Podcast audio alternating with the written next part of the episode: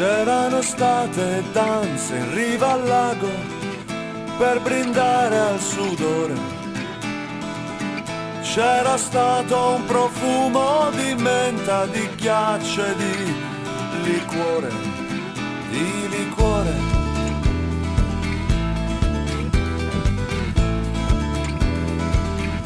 E poi Miriam delinquente non si serve da bere alla gente, alchimie di sorrisi dritti al cuore e alla mente.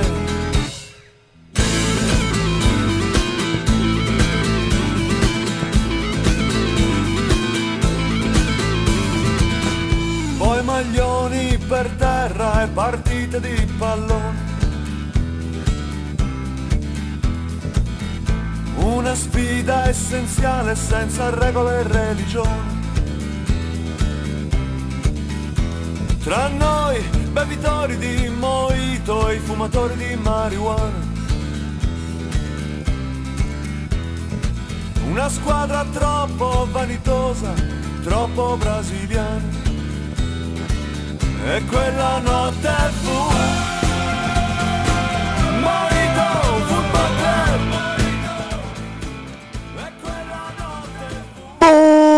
Bonsoir à tous, c'est Valentin, bienvenue dans le Morito FC, l'émission qui fait de vos lundis soirs des lundis footballistiquement excellents. Le Morito FC, le seul cocktail footballistique européen que vous retrouverez de 20h à 22h tous les lundis sur RBS 91.9, la meilleure radio strasbourgeoise, la meilleure radio du monde avec les meilleurs DJ juste avant nous, DJ Case et DJ Nail. Retrouvez-les sur les réseaux sociaux, les amis. En plus, ils sont beaux, comme j'aime à le dire. J'espère que vous allez bien, que vous avez passé un excellent week-end. Nous ici, tout va bien. On est au chaud, tranquillement, place Kléber. Euh, un grand soleil ce soir, pas de pluie. Euh, franchement, C'est une blague. non, mais c'est c'est la soirée des blagues, les amis. J'espère que vous n'êtes pas trop déprimés par ce temps. J'espère que vous n'êtes pas trop déprimés par le football, comme on aime dire chez nous. Salut les gars, à bientôt. Ils sont deux en tout cas être avec moi ce soir. Le premier, comment vous dire euh, La dernière victoire de son club, c'était face à Thionville. C'est mon ami Maël. Comment ça va Maël? Salut, salut. Ouais, dernière victoire de l'OM en 1950. Voilà. De mémoire de Fred. hein. de, de mémoire de Fred. Non, franchement, euh, j'ai fait des cauchemars encore, hein, comme d'hab. Hein. Ah Comme d'hab, comme d'hab. Comme d'ab, mais ça va sinon? Non, ça va pas. Ça va pas. Là, Oula, oh, il me- Oula, il a les cheveux en bataille ce lundi. Ouais, je suis en Si bataille, on avait une petite caméra dans le studio, vous verrez la coupe, les amis. Ah oui, là, je suis Ça vaut le détour. électrisé là. Ah, mais- Électrisé. Ouais, bah écoutez, quand même, content de vous retrouver, content de parler de foot, comme d'hab. Le second, vous en avez l'habitude, il est avec nous par téléphone. La dernière victoire de son club, c'était quand, Jair Dis-nous. Ouais, je sais- bah, c'était il y a une semaine, hein. c'était à Nice. hein. C'était à Nice. bon, J'aurais préféré qu'on perde. Voilà, encore un match arbitré par Turpin. C'est pour ça que Monaco a gagné. Imaginez si ça avait été Angoula ou autre. On ne sait pas si Monaco aurait ouais, emporté le match. Je sais pas, mais ouais, bien deg. Mais bon, content d'être là quand même. Voilà. Et, euh, là, en ce moment, c'est la misère, la Ligue 1. Là. C'est le principal. Merci d'être avec moi les amis ce soir. Ce soir au programme, comme tous les soirs, vous allez retrouver dans la première heure de l'émission les crushs et les crashs de nos amis, le boulet de notre ami Jair. Vous l'attendez avec impatience l'Euro Week cette semaine qui représente justement tout et qui retrace tous les résultats des quatre grands championnats, la France bien sûr exclue, avec la Maritime, équipe de tous les joueurs de ces quatre grands championnats qui feront l'équipe type de nos amis en plateau.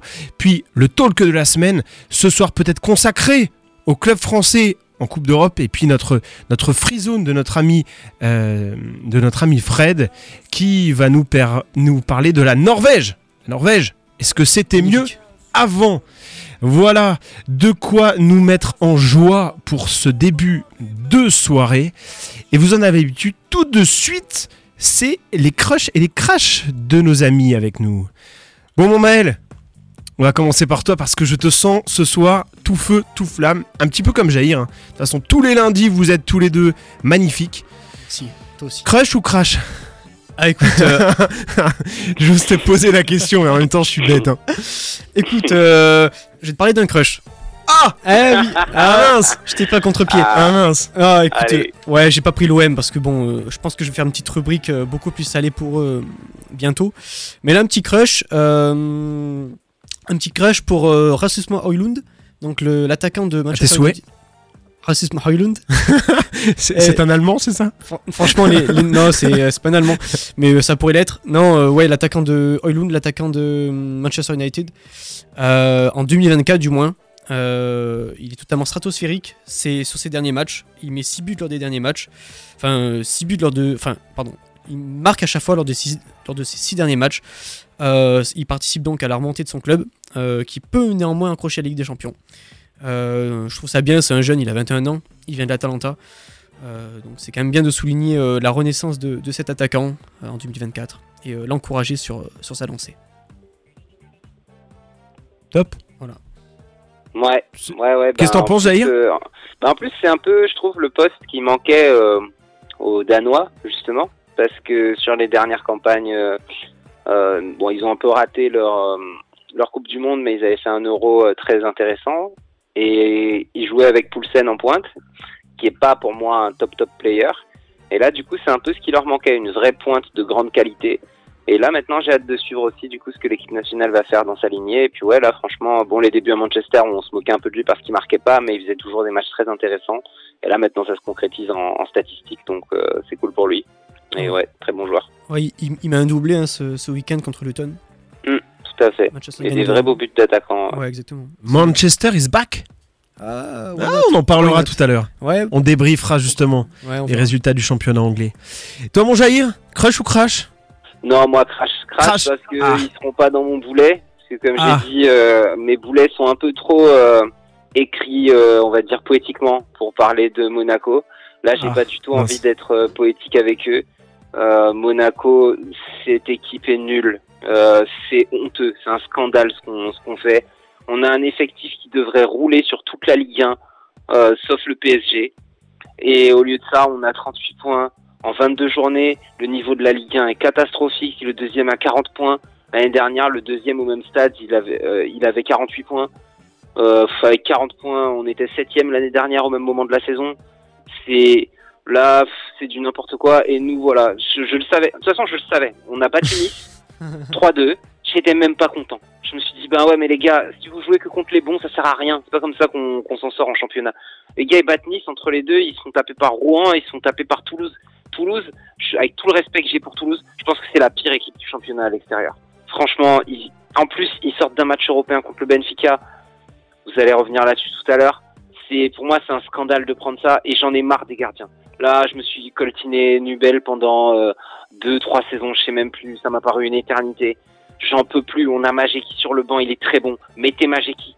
C'est quoi ça, Cône encore? C'est quoi ce but qu'on prend? Alors, on s'est pris un but du milieu de terrain de Lamine Camara. Là, maintenant, il est en train d'innover. Donc là, on s'est pris un coup franc de 40 mètres euh, décalé sur le côté. Le mec, il couvre pas son premier poteau sur un coup franc de 40 mètres. Il prend une frappe avec rebond. Il se prend un but sur une frappe avec rebond de 40 mètres sur un coup franc direct. Non, franchement, c'est bon. Là, il faut arrêter. Et puis surtout, autant avec Clément, c'était nul. Le, le, il y avait pas de fond de jeu. Tactiquement, on était nul.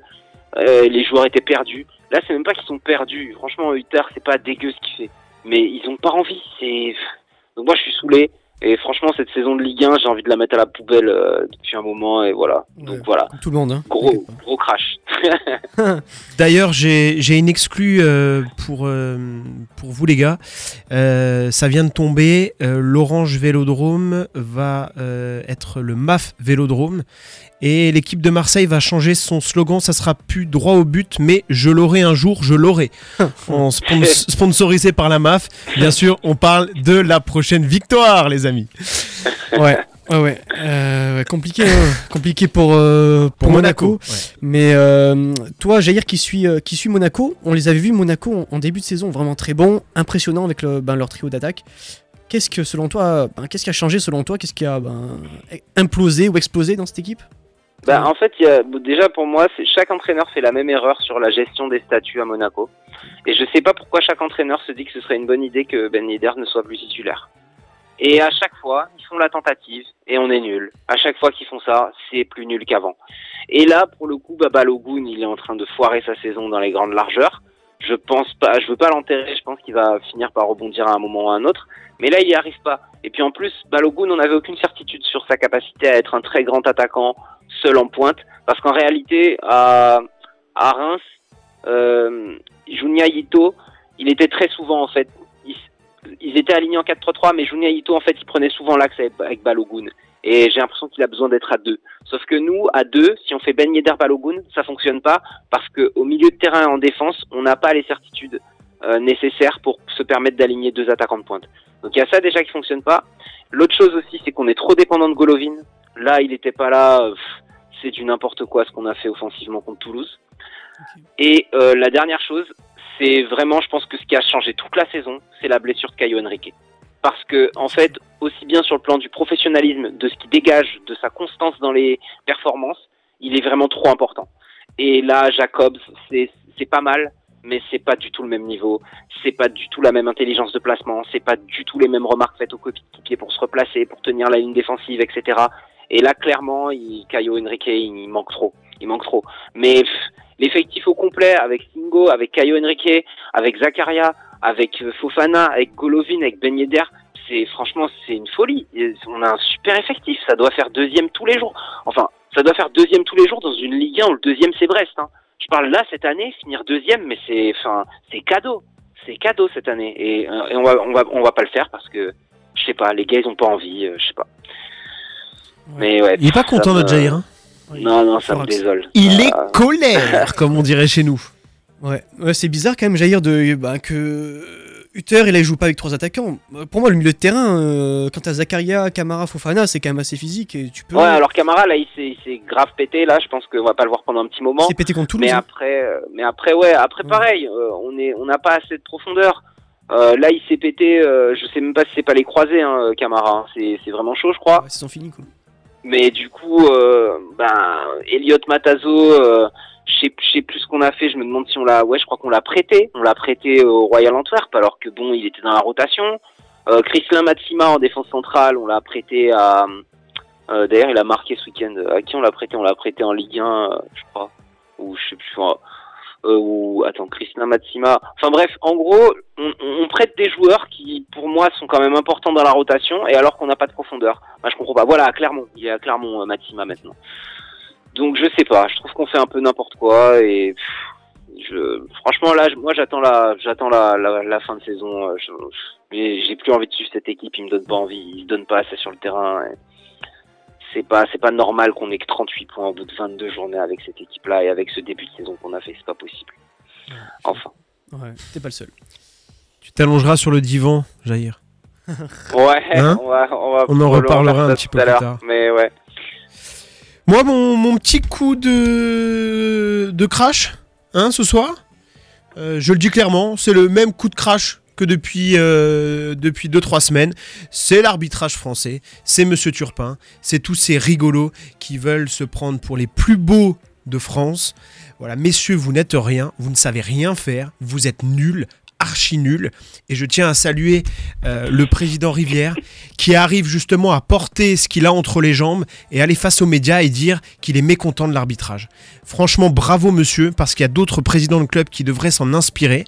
L'arbitre, le Garibian lui a donné raison puisqu'il est revenu sur les décisions de Monsieur Turpin en disant qu'effectivement la VAR aurait dû l'appeler, mais comme les mecs dans la VAR ont peur de Monsieur Turpin, il ne se passe rien. Mais Monsieur Turpin, comme dit Michel, pour nous c'est carton rouge au Morito, vous êtes nul, archi nul. Et les arbitres, l'arbitrage français en tant que tel est nullissime. Je pense à tous les clubs qui tous les week-ends ont des décisions contre eux, Alors, sans citer mon club parce que mon club est nul, mais d'autres clubs qui tous les week-ends ont des décisions contre eux, où la VAR n'est pas utilisée. Alors maintenant, ils nous parlent, ça y est, d'élargir le spectre euh, d'action de la VAR. Mais à un moment, il faut se réveiller. Si ça ne fonctionne pas, soit on l'arrête, soit on sanctionne les mecs qui ne savent pas arbitrer. Monsieur Turpin, ça fait quelques semaines, il sait rien foutre. Quelques années, ouais. Quelques années, mais je voulais pas Ouais. être trop méchant. euh, parce que je trouvais que c'était déjà un petit peu trop pour lui. Et il a l'air d'être fragile, le monsieur. Euh, ça fait quelques semaines qu'il ne sait rien faire. Quelques années qu'il ne sait rien faire, comme dirait mon Maël. À un moment, il faut arrêter de le mettre sur les gros matchs. Parce qu'on est ridicule, ridicule, ridicule avec ce genre de mec. Donc, ne lui donnez pas les main events. envoyez-le en Ligue 2 pour qu'il puisse se refaire les crocs et qu'il puisse un petit peu dégonfler son gros melon. Voilà, moi c'est mon crash du soir. Euh, comme chaque semaine, voilà, des mecs qui ne servent à rien. Voilà, on pourrait donner euh, les clés du camion à d'autres personnes, mais malheureusement, on ne le fait pas. Et on le comprend parce qu'il y a justement au niveau des instances de l'arbitrage, il y a deux arbitres, deux anciens arbitres qui s'occupent maintenant de, tout ce qui est euh, fédération de l'arbitrage, qui sont en conflit les uns aux autres. Donc forcément, ça peut pas évoluer dans le bon sens. Donc que fait Monsieur Garibian? On ne sait pas. Voilà les amis. C'était pour moi mon coup de gueule. Je sais pas ce que vous en pensez. On peut débriefer très Ouais. rapidement parce qu'il est déjà 20h16 euh, de ce qui s'est passé Ouais, dans, ouais, ouais. dans les différentes rencontres. Bah écoute, euh, Valentin, rapidement, écoute, il y a eu la même chose euh, Brest-Marseille. Il aurait dû avoir penalty pour, pour Marseille, je sais pas si tu l'as vu. Ouais. Ouais, bah après, bon, pareil, mon club est nul, donc je vais même pas revenir sur ça. on méritait de perdre, voilà. Mais je comprends pas en fait quand t'as des mecs derrière un camion, derrière une, derrière une vidéo qui peuvent faire un replay.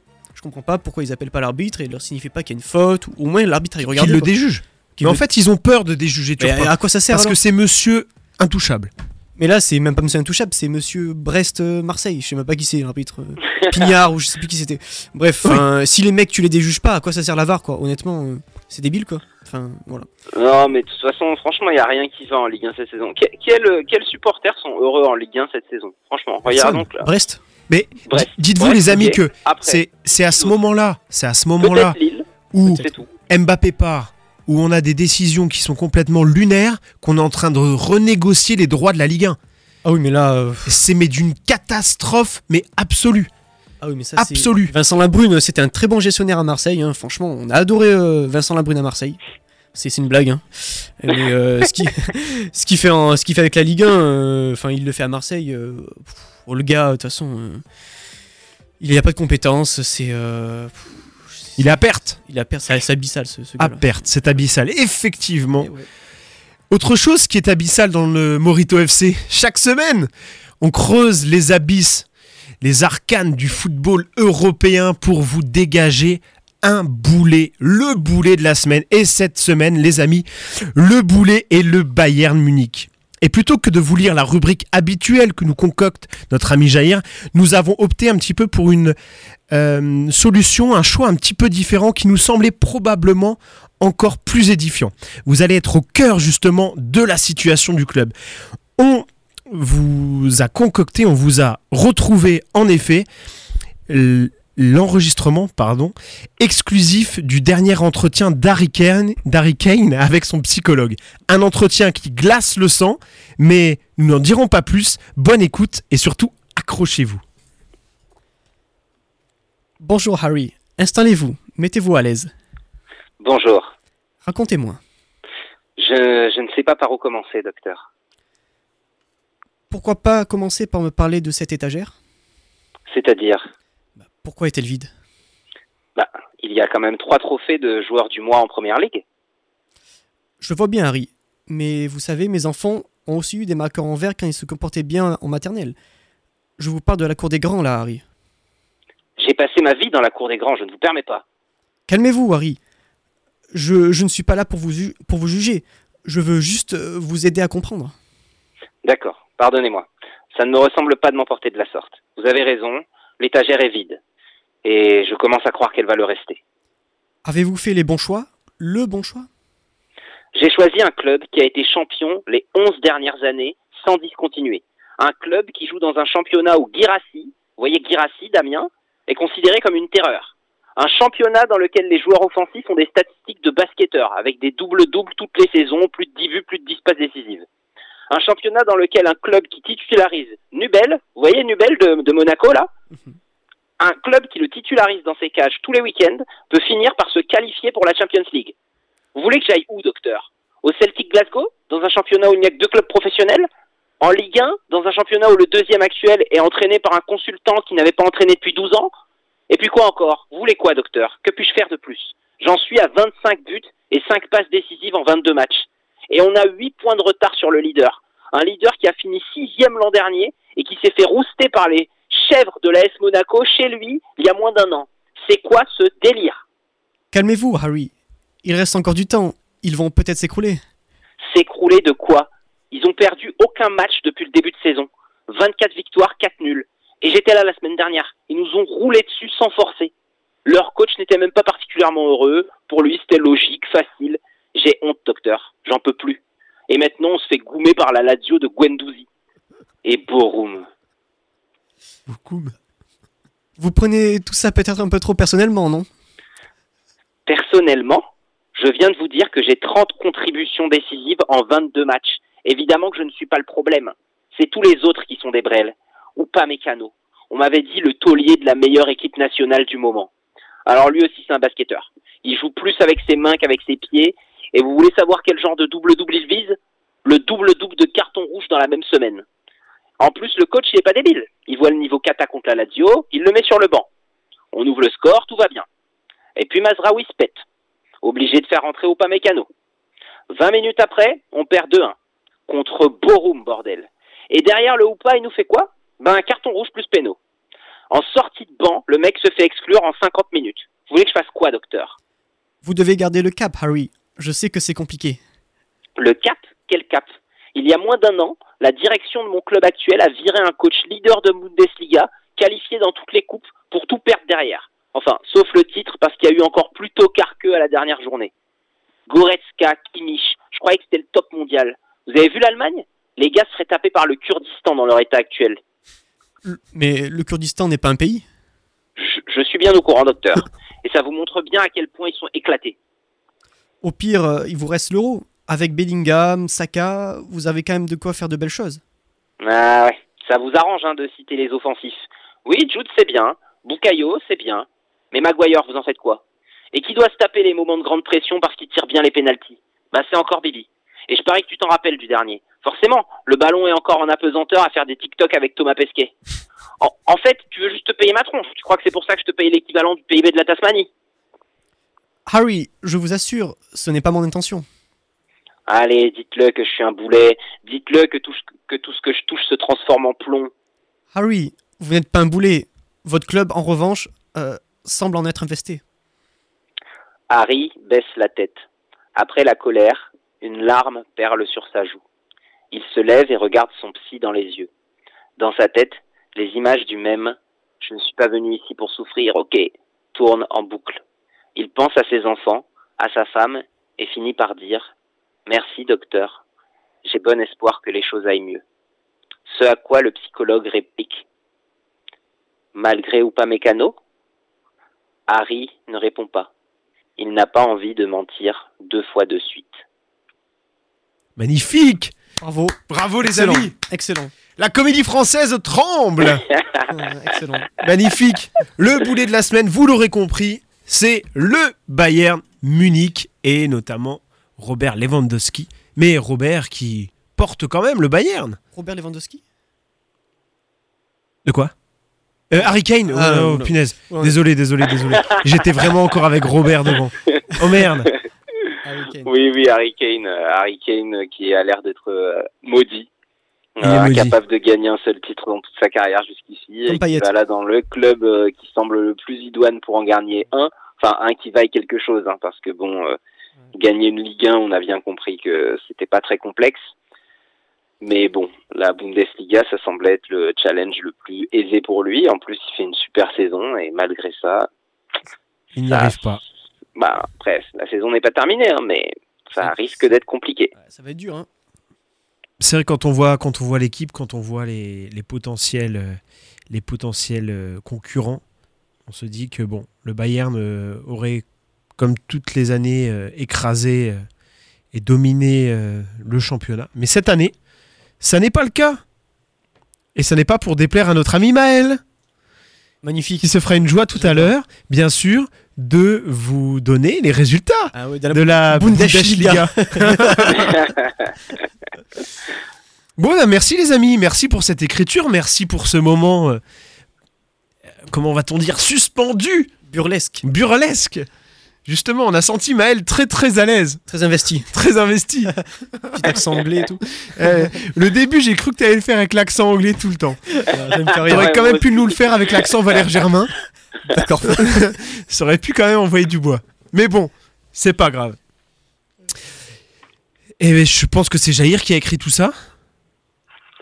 Euh, oui, oui, c'est ça. Hein? Mais Voilà, on a, on a reconnu la plume. Bah, j'avais envie de changer un peu de format. Ah. Mais c'est top, franchement, c'est top. Bravo encore les amis, et je, je ne, saurais de, je ne saurais le dire euh, suffisamment de fois, mais je vous remercie à tous, euh, notamment à toi Jair, à Maël, à Arnaud, à Michel, à Fred, euh, à, à à Gaëtan, à tous ceux qui, gravitent autour du Morito. Merci d'être là tous les lundis, merci de donner votre temps pour l'émission. Et c'est vrai que c'est toujours un ravir d'arriver le lundi et d'avoir cette, énergie positive qui gravite à RBS, qui gravite tout le temps à RBS, mais encore plus grâce à vous. Merci les amis. C'est ma déclaration de Saint-Valentin pour, euh, pour vous tous. Maintenant, après le boulet de la semaine, vous en avez l'habitude, on débriefe les quatre grands championnats, à savoir tout ce qu'il s'est passé cette semaine dans les différents championnats. Le premier championnat auquel on s'attaque, comme tous les lundis, c'est la Première Ligue. Première Ligue qui a vu ce week-end euh, beaucoup de buts, beaucoup de buts, des victoires à 5-0, à 4-1. Mais etc. on ne s'intéresse pas à ces matchs avec des scores fleuves, mais plutôt le tout premier, le choc, pourrait-on dire, entre un- une équipe très bien classée, puisqu'elle est troisième, et l'équipe de Manchester City qui affrontait un Chelsea un petit peu malade, dixième au classement. Cette semaine, euh, match nul à la fin du match, un match qui avait été annoncé comme fou et qui a tenu toutes ses promesses, intense de bout en bout, où euh, les Citizens et les Blues se sont neutralisés un but partout, but de Hernandez et de Sterling. Jair, qu'as-tu pensé de ce match? C'est Rodri qui marque. Ben c'était euh, c'était un match très intéressant euh, qui avait qui était en plus le match retour après euh, le match aller dont tout le monde se souvient le fameux 4 buts partout euh, qui s'était déroulé à Stamford Bridge et euh, franchement bah, j'ai trouvé Chelsea euh, plutôt très bon sur ce match. Euh, Est-ce que tu retiendras euh, plutôt une, une défaite de Manchester City, compte tenu euh, des effectifs et du classement, ou plutôt vraiment une bonne performance de Chelsea? Bon, c'est c'est plutôt, je vois plutôt une très bonne performance de, de Chelsea. Euh, mais en fait, je pense aussi que Chelsea est une équipe qui est beaucoup plus apte à embêter les meilleures équipes qu'à dominer les petites.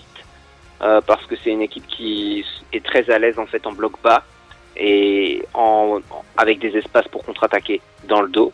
Et là, c'est ce qu'ils ont su très bien faire contre euh, City et surtout, ils ont vraiment très très bien défendu. Euh, Malo Gusto en tête. Je suis pas très fan de Malo Gusto. Mais là, franchement, faut reconnaître qu'il a fait un top match. Il a vraiment très bien muselé euh, Jérémy Doku. Plus, il n'avait pas sur son côté la personne la plus facile sur laquelle défendre. Et il l'a très bien fait. Et puis, donc, je mettrai Gusto dans les, dans les tops sur ce match. Après, les autres ont été euh, au niveau habituel. Euh, Jackson de Chelsea, c'est pas mal parce qu'il fait une passe décisive, mais il rate trop. Devant, il a deux face à face en un contre un contre le gardien et pas des 1 contre 1 compliqués. Ouais. Des 1 contre 1 vraiment ouverts, des 1 contre 1 avec plusieurs mètres d'avance sur le premier défenseur proche. Et les deux, il les rate. Il n'est pas assez tueur et de mon point de vue, Chelsea peut limite avoir des regrets parce qu'ils auraient pu gagner ce match s'ils avaient un top scoreur devant. Euh, et puis dans les flops, Un il y Harry aura Kane aussi, euh, bah, s'ils avaient Harry Kane, euh, clairement, je pense que c'était au fond les deux fois. Et, euh, et puis dans les flops, il y a, il y a Erling Haaland aussi, qui fait pas une saison si exceptionnelle que ça, contrairement à la précédente. J'ai regardé un petit peu statistiquement, il est à 16 buts, mais en fait, il a quand même, il s'est quand même procuré 19 expected goals, et c'est assez rare pour lui, et c'est assez rare même pour les top attaquants, de mettre moins de buts que d'expected goals qu'ils euh, obtiennent. Ça veut dire qu'en gros, il sous-performe euh, de 3 buts par rapport à ce que les modèles calculent. Et dans ce match, il y a au moins trois situations où ça doit aller au fond. Il a trois têtes euh, à peu près au 6-7 mètres, sans opposition. Et les trois têtes, il les met dans les nuages. Et hum, ça, c'est c'est un de ces points sur lesquels il doit progresser. Son jeu de tête n'est pas si bon que ça, malgré sa grande taille. Et voilà, bon. euh, et plus globalement, je me pose la question pour City. Euh, Est-ce que leur limite cette année n'est pas contre les tops équipes? Parce que pour l'instant, ils n'ont jamais battu Chelsea, match aller, match retour. Ils ont perdu Arsenal. Ils ont fait match nul à domicile contre Liverpool et Tottenham. Donc en fait, en PL, ils ont roulé sur tout le monde, mais pas sur le Big Four, quoi. Alors ils battent Manchester United là-bas, Mais dans les gros matchs, City, pour l'instant, ils sont rien prouvé cette année et on verra si en Ligue des Champions euh, ça, ça se corse ou pas. Mais j'ai un peu un mauvais pressentiment pour eux. C'est vrai que quand, on regarde les, stats du match, hein, 70% de possession pour City, 711 passes réussies 711 passes pardon, contre 307 pour, euh, pour Chelsea. C'est vrai que City a imposé son rythme, mais en termes d'impact, en termes de duels gagnés, d'interception, de tacle, c'est vrai que ça a été beaucoup plus euh, rugueux du côté, euh, des Blues, puisque 52 duels gagnés contre 44. C'est vrai que euh, Chelsea ne brille pas cette année, mais face aux grosses équipes, elle, euh, elle a ce sursaut d'orgueil et elle sait se, se faire respecter. Mm. Et ça. bon, voilà, c'est vrai que quand dans un match tu as plusieurs face à face et que tu ne les mets pas au fond, souvent à la fin, hein, c'est là que euh, le bas blesse et que tu vois que au tableau final, au score, euh, voilà, tu aurais pu gagner le match, mais tu ne l'as pas gagné. Donc c'est le jeu du foot, malheureusement. Mais c'est vrai que on peut, je pense que les supporters de Chelsea se, se satisfassent de ce bon point pris à, à l'Etihad Stadium. Le deuxième match qui nous a intéressé, c'est la rencontre qui affrontait Tottenham à Wolverhampton. Un match qui s'est dess- qui s'est au fur et à mesure euh, dessiné euh, sous les moins bons auspices pour les Spurs, puisque Wolverhampton gagne 2 buts à 1, justement, euh, chez les pensionnaires de première division anglaise, qui resteront encore très longtemps, mais un Tottenham qui marque un petit peu le pas, puisqu'il était sur euh, une bonne série, hein, sur ses cinq derniers matchs, deux victoires, deux nuls, voilà, qui retombe à la cinquième place au classement, devancé par Aston Villa, qui Aston Villa a fait un meilleur résultat ce week-end, puisque Aston Villa a été battre, je ne retrouve plus le résultat, Fulham à Fulham. Euh, Maël, qu'est-ce que t'en as pensé de, de ce match? Ouais, bah écoute. euh, Les Spurs décevants? Ouais, l'espace décevant. euh, Ils gâchent beaucoup. Ouais, ben, match globalement équilibré. bah, cependant, Joao Gomez, le milieu de terrain de- des Vols, a mis un doublé. Tout simplement. Euh, ils ont su marquer euh, plus que l'adversaire. Euh, Tottenham a eu des occasions, ils n'ont pas su les mettre au fond. C'est pas démérité pour les Vols, honnêtement. La défense a été solide. Et euh, c'est une possession assez stérile de la part de Tottenham. Euh, ils n'ont pas eu énormément d'actions tranchantes. Euh, Madison et Son, donc leur, élément offensif, bah, ne, se sont pas super bien trouvés. Ça vient peut-être du fait qu'ils n'ont pas joué ensemble depuis pas mal de temps. Parce que Madison était blessé et Son est- parti à la Coupe d'Asie. Donc euh, aussi cette, bah, complicité à retrouver. Mais encore une fois, il faut faire attention pour Tottenham, qui pourrait accrocher la Ligue des Champions. Mais euh, derrière, il y a Manchester qui revient. Euh, Brighton, ils sont peut-être un peu loin avec 38 points euh, par rapport à 47, mais il faut faire attention à pas dégringoler. Et Wolverhampton, très solide. Ils se sont pris un petit but au retour des vestiaires de la part de Kulveski. Beau but. Mais mine de rien, ils ont su rester solides, ils ont su garder le score, remarquer derrière pour le but du 2-1. Et derrière, ils ont, ils ont, ils ont verrouillé et ils ont su remporter le match. Hmm. Alors ouais, euh, juste pour ajouter un petit mot, juste à noter que Tottenham, ils sont en énorme surperformance au niveau du nombre de points qu'ils ont obtenus cette saison. Ils ont 47 et le modèle les évalue à 36. Donc c'est un peu un juste retour des choses qui perdent euh, un peu ce genre de match. Et mais par contre là c'est assez surprenant parce qu'ils avaient vraiment, comme tu l'as dit Maël, retrouvé toute leur force vive. Hein. Tous les, tout le monde est revenu de la canne. Ils avaient euh, leur milieu Sar, euh, Bissouma, et puis ils avaient aussi le retour de Son, Madison qui leur a beaucoup manqué. Donc c'était un, assez, une victoire assez impressionnante je trouve de Wolverhampton qui revient bien et grosse grosse lutte pour la septième place hein, puisqu'il y a vraiment euh, trois wagons dans cette première ligue. Euh, les premiers entre 57 et 44 points. Enfin on pourrait même dire on pourrait faire un wagon top 3, un wagon euh, top 4, 5, 6. Et puis ensuite il y a, il y a beaucoup d'équipes entre 38 et 35 points, de la septième à la onzième place. Il va y avoir une ligue très intéressante et après le reste est, est assez décroché. Tout à fait. Mais euh, mais ouais ouais il y a la lutte à tous les étages dans cette première ligue. Ça va être La bonne opération justement de cette journée, c'est Brighton qui étrit Sheffield, bon dernier, véritable, véritablement cloué à la dernière place. dur. Bon voilà, Brighton qui profite du nul entre Newcastle et, et Bournemouth. Et de la victoire de Nottingham Forest face à West Ham, Brighton qui se hisse justement à la septième place, dont tu parlais justement précédemment, euh, Jair. Voilà, septième place, euh, effectivement plusieurs, euh, plusieurs classements, plusieurs, plusieurs zones qui sont assez intéressantes. où vont se dessiner euh, certaines places pour les, pour les petites coupes européennes. Tout à fait. Et puis ouais, à noter West Ham catastrophique hein, en ce moment après le 6-0 à Amsterdam, euh, à, Amsterdam à Arsenal. Arsenal. Euh, là, la défaite contre Nottingham, elle passe mal hein. sur les forums de supporters. euh, ils sont un peu en train de péter un câble contre leur équipe. hein. Ouais, là, West Ham, sur les trois derniers matchs, c'est trois défaites. Ouais, voilà. Les autres scores, la seule euh, satisfaction de notre ami Jair, c'est Liverpool qui gagne à Brentford 4 buts à 1. Euh, Arsenal qui bat Burnley 5 buts à 0. Gros carton, là. Très très gros carton euh, des joueurs de Mikel Arteta.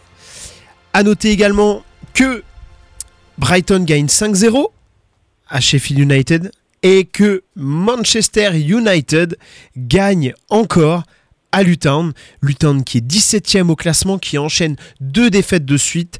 Et Manchester, voilà, 4 victoires sur ces 5 derniers matchs. Franchement, des, les, les Mancuniens, qui, enfin les Mancuniens, non Pas les Mancuniens. Euh, Si. Euh, oh là là, ce, Ah, ce soir, C'est même, euh, c'est même 5 victoires consécutives euh, euh, il y a, un- en, y a eu comptant, en comptant un, la coupe. Il y a eu un match de coupe. euh, ouais. il y a eu un, un match nul euh, euh, Ah oui, non, pardon, que que, que. United avait fait justement contre Tottenham. Deux buts partout. Oui, oui, non, mais en comptant la coupe. En fait, à, à- juste après ce match-là, ils ont eu un match de coupe qu'ils ont gagné. Donc, euh, toute compétition confondue, ils sont à 5 victoires d'affilée. euh, Très bonne Cinq série, victoires ouais. d'affilée. Tout à fait. Et ce soir, il y a encore le dernier match de cette dernière journée, de la 25e journée de Première Ligue, qui, est, qui oppose Everton contre Crystal Palace. Bon, ce match aussi qui permettra peut-être aux joueurs d'Everton de recoller un petit peu plus euh, aux hommes de Crystal, puisqu'ils sont 16e au classement et qu'il y a 5 points qui les séparent. Y a-t-il des joueurs de Première Ligue qui intègrent la Maritime cette semaine, les amis? Alors, euh, oui, euh, il y a Joao Gomez, euh, dont j'ai parlé tout à l'heure, qui met un, doublé pour Wolverhampton, et il y a aussi Trossard, euh, le milieu de terrain euh, d'Arsenal, euh, qui a été très performant, d'où le carton, le carton de- d'Arsenal 5-0. Donc, euh, Hmm. dans ce milieu de terrain, j'ai voulu composer un milieu de terrain. euh, donc, je, je rappelle, en fait, on joue en 3-5-2, et donc un, un milieu de terrain, on va dire défensif relayeur avec euh, Joao Gomez et Trossard d'Arsenal. Hmm. Trossard qui a été aligné en pointe sur les deux derniers matchs d'Arsenal et qui et ça fonctionne très bien. Et à, à mon avis, ça va être compliqué pour Nketiah euh, de retrouver du temps de jeu à ce poste-là et voire même il y aura un questionnement sur euh, la titularisation au nom de Gabriel Ressus, hein, puisque là Arsenal euh, c'est vraiment très très impressionnant avec ce système-là. Les amis, on enchaîne sur le deuxième championnat qui est la Liga. La Liga, cette semaine, c'est un peu moins prolifique que la Première Ligue. Il y a un petit peu plus de matchs nuls. Mais il y a quand même des résultats qui nous intéressent. En Liga, cette semaine, on s'intéresse à la victoire du FC Barcelone contre le Celta Vigo. Ça y est, le Barça peut le faire.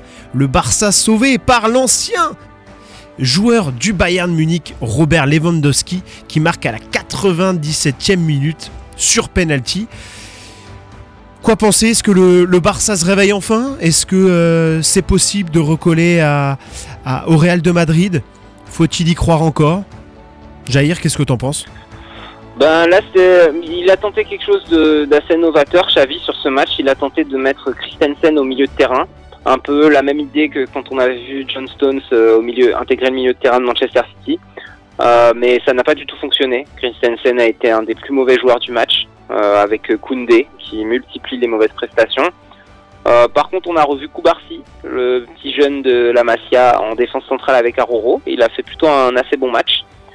Et voilà un, match assez, assez terne, plutôt serré, et qui a été décanté grâce à Lewandowski qui met un premier but euh, vraiment top but, un but qui rappelle euh, Prime Lewandowski, un contrôle incroyable sur une passe de Lamine Yamal et une frappe enchaînée euh, parfaite euh, croisée.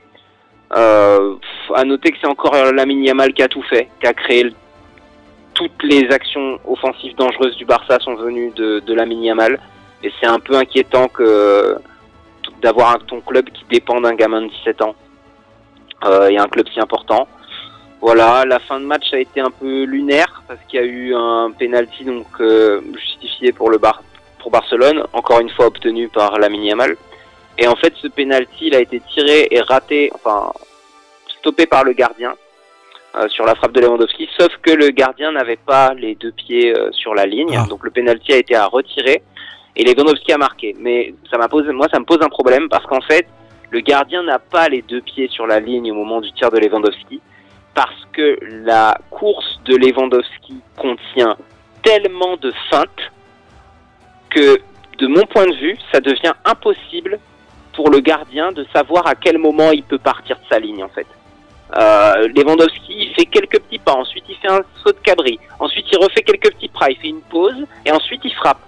Il y a un moment, euh, euh, si on veut que les gardiens aient une règle aussi euh, chiante à gérer que d'avoir les pieds sur leur ligne au moment où ils sautent, quand on dit au tireur euh, une course continue sans arrêt et tu frappes, bah tu fais une vraie course continue sans arrêt et tu ne frappes, tu joues pas sur les mots en faisant des moments où oui il est toujours en mouvement mais il y a des moments où son corps n'avance quasiment plus. Alors si on regarde au ralenti total, oui, ça bouge un peu encore vers l'avant, mais enfin, de mon point de vue, ça aurait dû être, euh, ça aurait pas dû être à retirer. Et un, un, un attaquant qui fait une course aussi complexe à comprendre, euh, ben c'est normal que le gardien ne puisse pas forcément garder les, les pieds sur la ligne au bon moment. euh. Donc voilà, c'était un peu, euh, enfin, tout le- les supporters étaient plutôt énervés et même l'en- l'en- l'encadrement de- du Celta a pas trop compris la décision. Alors qu'on me dit dans l'oreillette que c'est le cousin de Clément Turpin qui était au sifflet. Franchement, c'est possible, mais bon, cette question-là, je pense que ça, ça, ça doit faire potentiellement l'objet d'un débat, parce que ouais. Ouais. Mais voilà, Ouais. bon, le Barça, pff, victoire de laquelle pour moi il n'y a aucun enseignement à tirer. Ouais. Si, je peux, si je peux rebondir sur ce que tu dis, euh, Jair, sur, sur les pénalties, je suis d'accord avec toi que les, les sauts de cabri, les arrêts, c'est n'importe quoi et ça doit être réformé. Euh, déjà, pour un gardien, c'est assez, assez complexe et difficile de garder l'épée sur la ligne et d'arrêter un penalty. Alors, si on rajoute des feintes, des trucs, euh, enfin, le penalty, autant donner le but directement, quoi. Ben c'est ça, mais c'est surtout qu'en plus, tu vois, pour moi, c'est un peu dans le même esprit que la règle du hors-jeu. Le hors-jeu, à la base, la règle, c'est pour que l'attaquant n'ait pas un avantage trop hallucinant, en fait, sur la défense. Et maintenant, on en est à calculer au millimètre près. Mais en gros, s'il a un centimètre d'avance sur le défenseur, c'est pas un avantage excessif, en fait. C'est pas ça qui fait que euh, il y a but, quoi.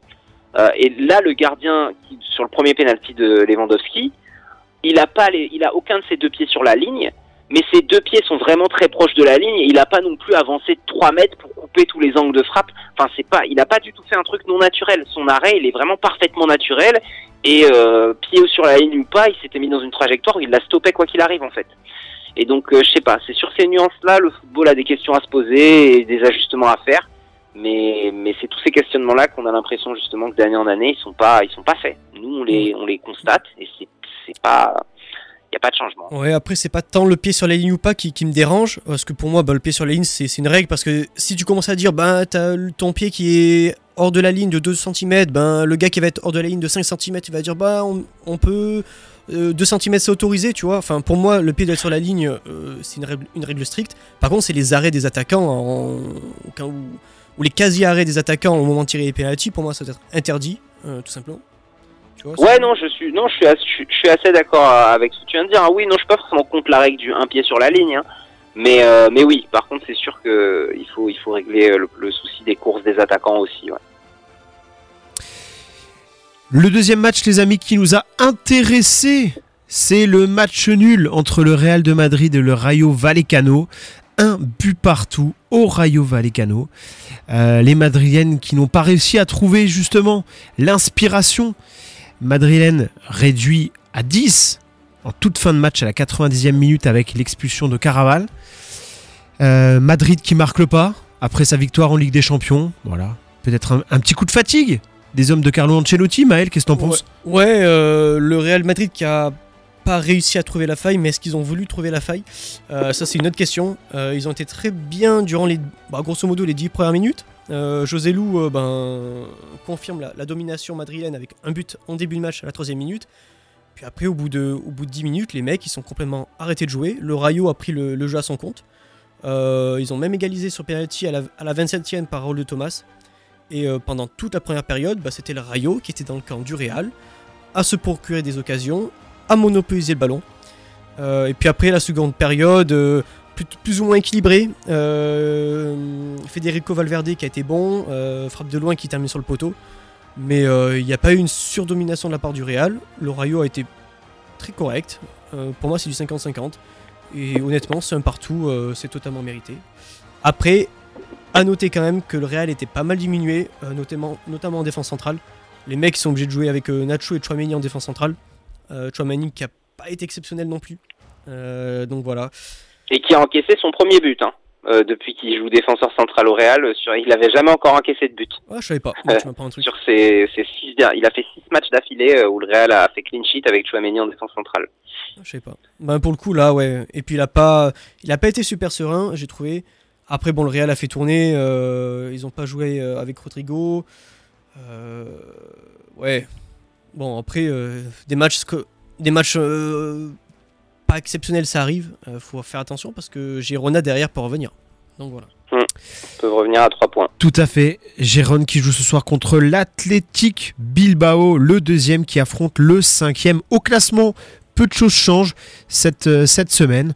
Voilà, hormis effectivement euh, la Real Sociedad qui gagne 2 buts à 1 à Majorque et qui prend provisoirement la sixième place. La Real Sociedad qui se rassure après sa défaite contre le PSG au Parc des Princes, 2 buts à 0. Villarreal qui fait match nul contre Retafe. L'Atlético Madrid qui confirme encore une fois de plus à Las Palmas. L'Atlético Madrid qui se rassure surtout après sa défaite à Séville la semaine dernière, vous vous en souvenez. Le Osasuna qui gagne contre Cadix 2-0 à la maison.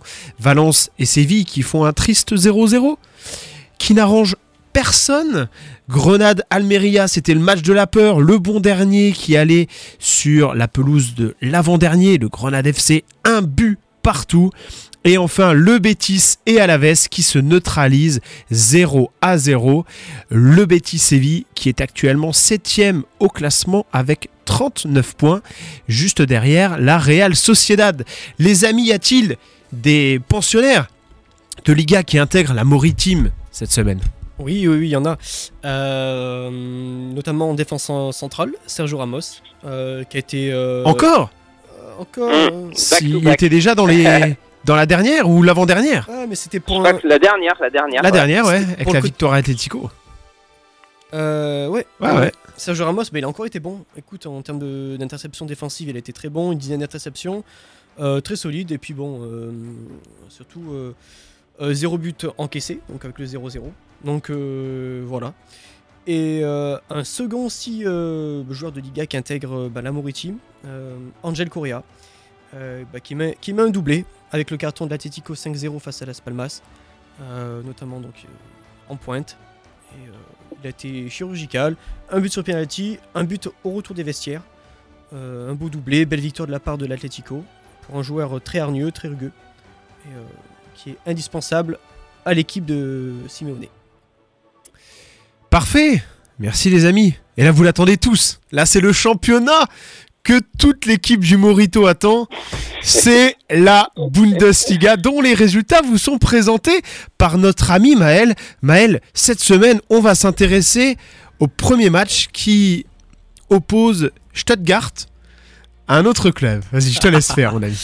Aïe aïe aïe aïe aïe aïe aïe, ça c'est. c'est Vas-y, mon- dis-nous. C'est mon moment de gloire là. Euh, ouais, donc euh, là, euh, ouf, c'est dur à dire. ça. Ah là, ah là, attention. Alors, Stuttgart face à Darmstadt. Voilà. Oh, bien oh, pas mal. Euh, je me sens, euh, tout- toute la semaine, je me suis entraîné pour Il est, il est allé à Kiel pour faire des courses, il a demandé conseil aujourd'hui. Trop dur. Là, je me suis entraîné. Alors, Darmstadt face à Stuttgart. 2-1 pour, euh, pour Stuttgart, euh, qui est sur une très belle dynamique, avec 4 victoires lors des 5 derniers matchs. Euh, Tout à fait. donc, euh, donc voilà, je pense. victoire contre Leipzig, victoire contre Fribourg et enfin victoire contre Mayence sur les cinq derniers matchs. Voilà, donc euh, troisième, mérite, euh, troi- troisième place méritée. Euh, je pense qu'ils accrocheront la Ligue des Champions. Écoutez, que dire de ce match Victoire méritée, un, bon Guirassi qui, a, été buteur. Je crois qu'il a 18 buts en 16 matchs, donc des stats totalement hallucinantes. Voilà, avec, bah, avec quelques joueurs qu'on qu'on peut connaître, mais euh, on ne sait pas forcément qui sont à Stuttgart. Euh, je pense à Zagadou par exemple, qui est actuellement blessé, euh, li- rupture des ligaments croisés. Pousse la nana et moule café, c'est ça? Hein? Pousse la nana et moule café? Je connais Non, pas, tu n'as pas la référence. J'ai pas du tout la ref là. je, pense que Michel l'aura. Ah ouais, Zagadou, euh, Zagadou, l'anci- l'ancien de, hum, du Borussia, euh, qui joue à Stuttgart, euh, Mahmoud Daoud, Brighton par exemple, et un, un bon défenseur central qui s'appelle Hiroki Ito, un japonais, euh, qui a sa deuxième saison à Stuttgart, qui fait des matchs très très très intéressants, très, très solides. Donc euh, voilà, j'avais envie de mettre euh, en lumière ces joueurs-là qu'on peut connaître, mais que voilà, on ne sait pas forcément qu'ils sont à Stuttgart si on ne suit pas forcément la, la Bundesliga. Donc match maîtrisé de la part de Stuttgart face à Darmstadt. et à noter qu'il y a eu un temps additionnel en première période de 20 minutes, car les, des supporters en, en Bundesliga lancent des balles de tennis sur le terrain, qui protestent en fait contre, contre l'entrée euh, des, des investisseurs étrangers dans le football allemand. Donc en guise de protestation, ils lancent des balles de tennis sur le terrain, ce qui a rallongé les matchs d'une vingtaine de minutes sur euh, trois pelouses, je crois, qu'il y a eu euh, Mm. Dortmund, il y a eu du coup ben, Darmstadt et une troisième, troisième rencontre. Donc voilà, mouvement de protestation de la part des, des supporters. Mais les Allemands peuvent être fiers de ça parce que c'est vrai que le, le championnat allemand s'oppose à, à l'entrée d'investisseurs étrangers. Et ça, franchement, c'est quelque chose de d'honorifique. Il faut leur rendre tout ça. Nous, en France, on ne sait pas lutter parce qu'en France, on est un peu moins attractif aussi. On va se le dire. On n'a pas de sous. Il y a un deuxième match qui nous a intéressé, euh, mon ami Maël. C'est le match qui oppose Leipzig à un autre club. Quel est-il? Ah là là là là là. Ah là là là là, Ah là là Il là sent le coup de Trafalgar arriver. C'est un match qui a intéressé Jair, Ah, celui-là. celui- celui-ci, il est dur. Ah, celui-ci, il est dur. Entre, attends, Alors, attends. attends, attends. attends. Ok, Google, prononce-moi. Ok Google. Alors là, c'est trop dur là. Parle bien devant ton micro, on t'entend mal. Ouais, excuse-moi. Euh, alors Leipzig contre. Oh là là. Mon- Ah ça va, c'est facile. Leip- Leipzig contre Mönchengladbach. Oh, pas mal, pas mal. Euh, contre ça- le Borussia Mönchengladbach. Borussia Mönchengladbach. Ouais, ça. Alors, euh, bah, victoire de la part de, de Leipzig, 2 buts à 0.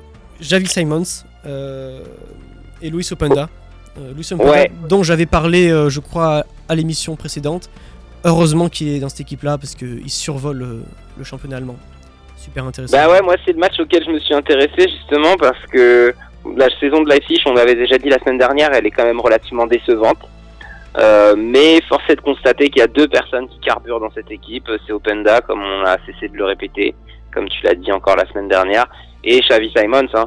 Bah, Openda, il est déjà en double-double. Hein. Je disais que c'est le championnat des double-doubles. Bah, Openda, il est... euh, Ah non, il est pas encore en double-double, pardon. Il est double-double, toute compétition confondue. Mais en, Bundesliga, il est à 16 buts et 4 passes euh, décisives. Euh, on est à quel jour On est à combien de journées là? Je sais même plus.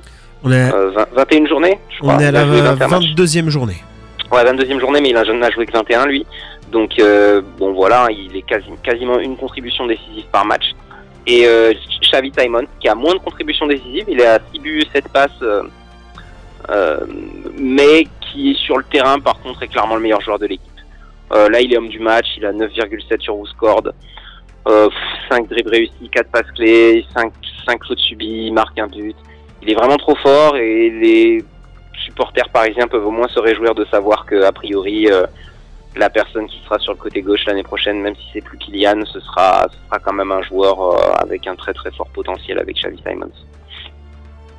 Euh, donc voilà, donc c'était plus pour parler de ces deux joueurs-là que je voulais parler de ce match que, du match en lui-même, parce qu'après en soi, bon, c'est une victoire contre une équipe face à laquelle Leipzig partait largement favori, et donc rien de très surprenant. Au classement, il y a eu du changement, les amis. Trois belles performances qui permettent à ces équipes de, de grappiller respectivement 3 et 2 places. Le Werder de Brême qui s'impose à Cologne, un but à 0 à l'extérieur. Le Werder qui passe 7 au classement, laissant euh, l'équipe de Cologne euh, à la 16e place, place de barragiste. L'équipe de Bokoum, comme dirait notre ami Maël. Qui gagne, qui gagne, là on aurait pu la retenir celle-ci, 3 buts à 2 contre le Bayern Munich. Borum qui effectivement remonte à la 11e place et se donne un petit peu plus d'air après avoir enchaîné deux nuls consécutifs. Le Bayern qui est définitivement deuxième à 8 points du premier, le Bayern Leverkusen.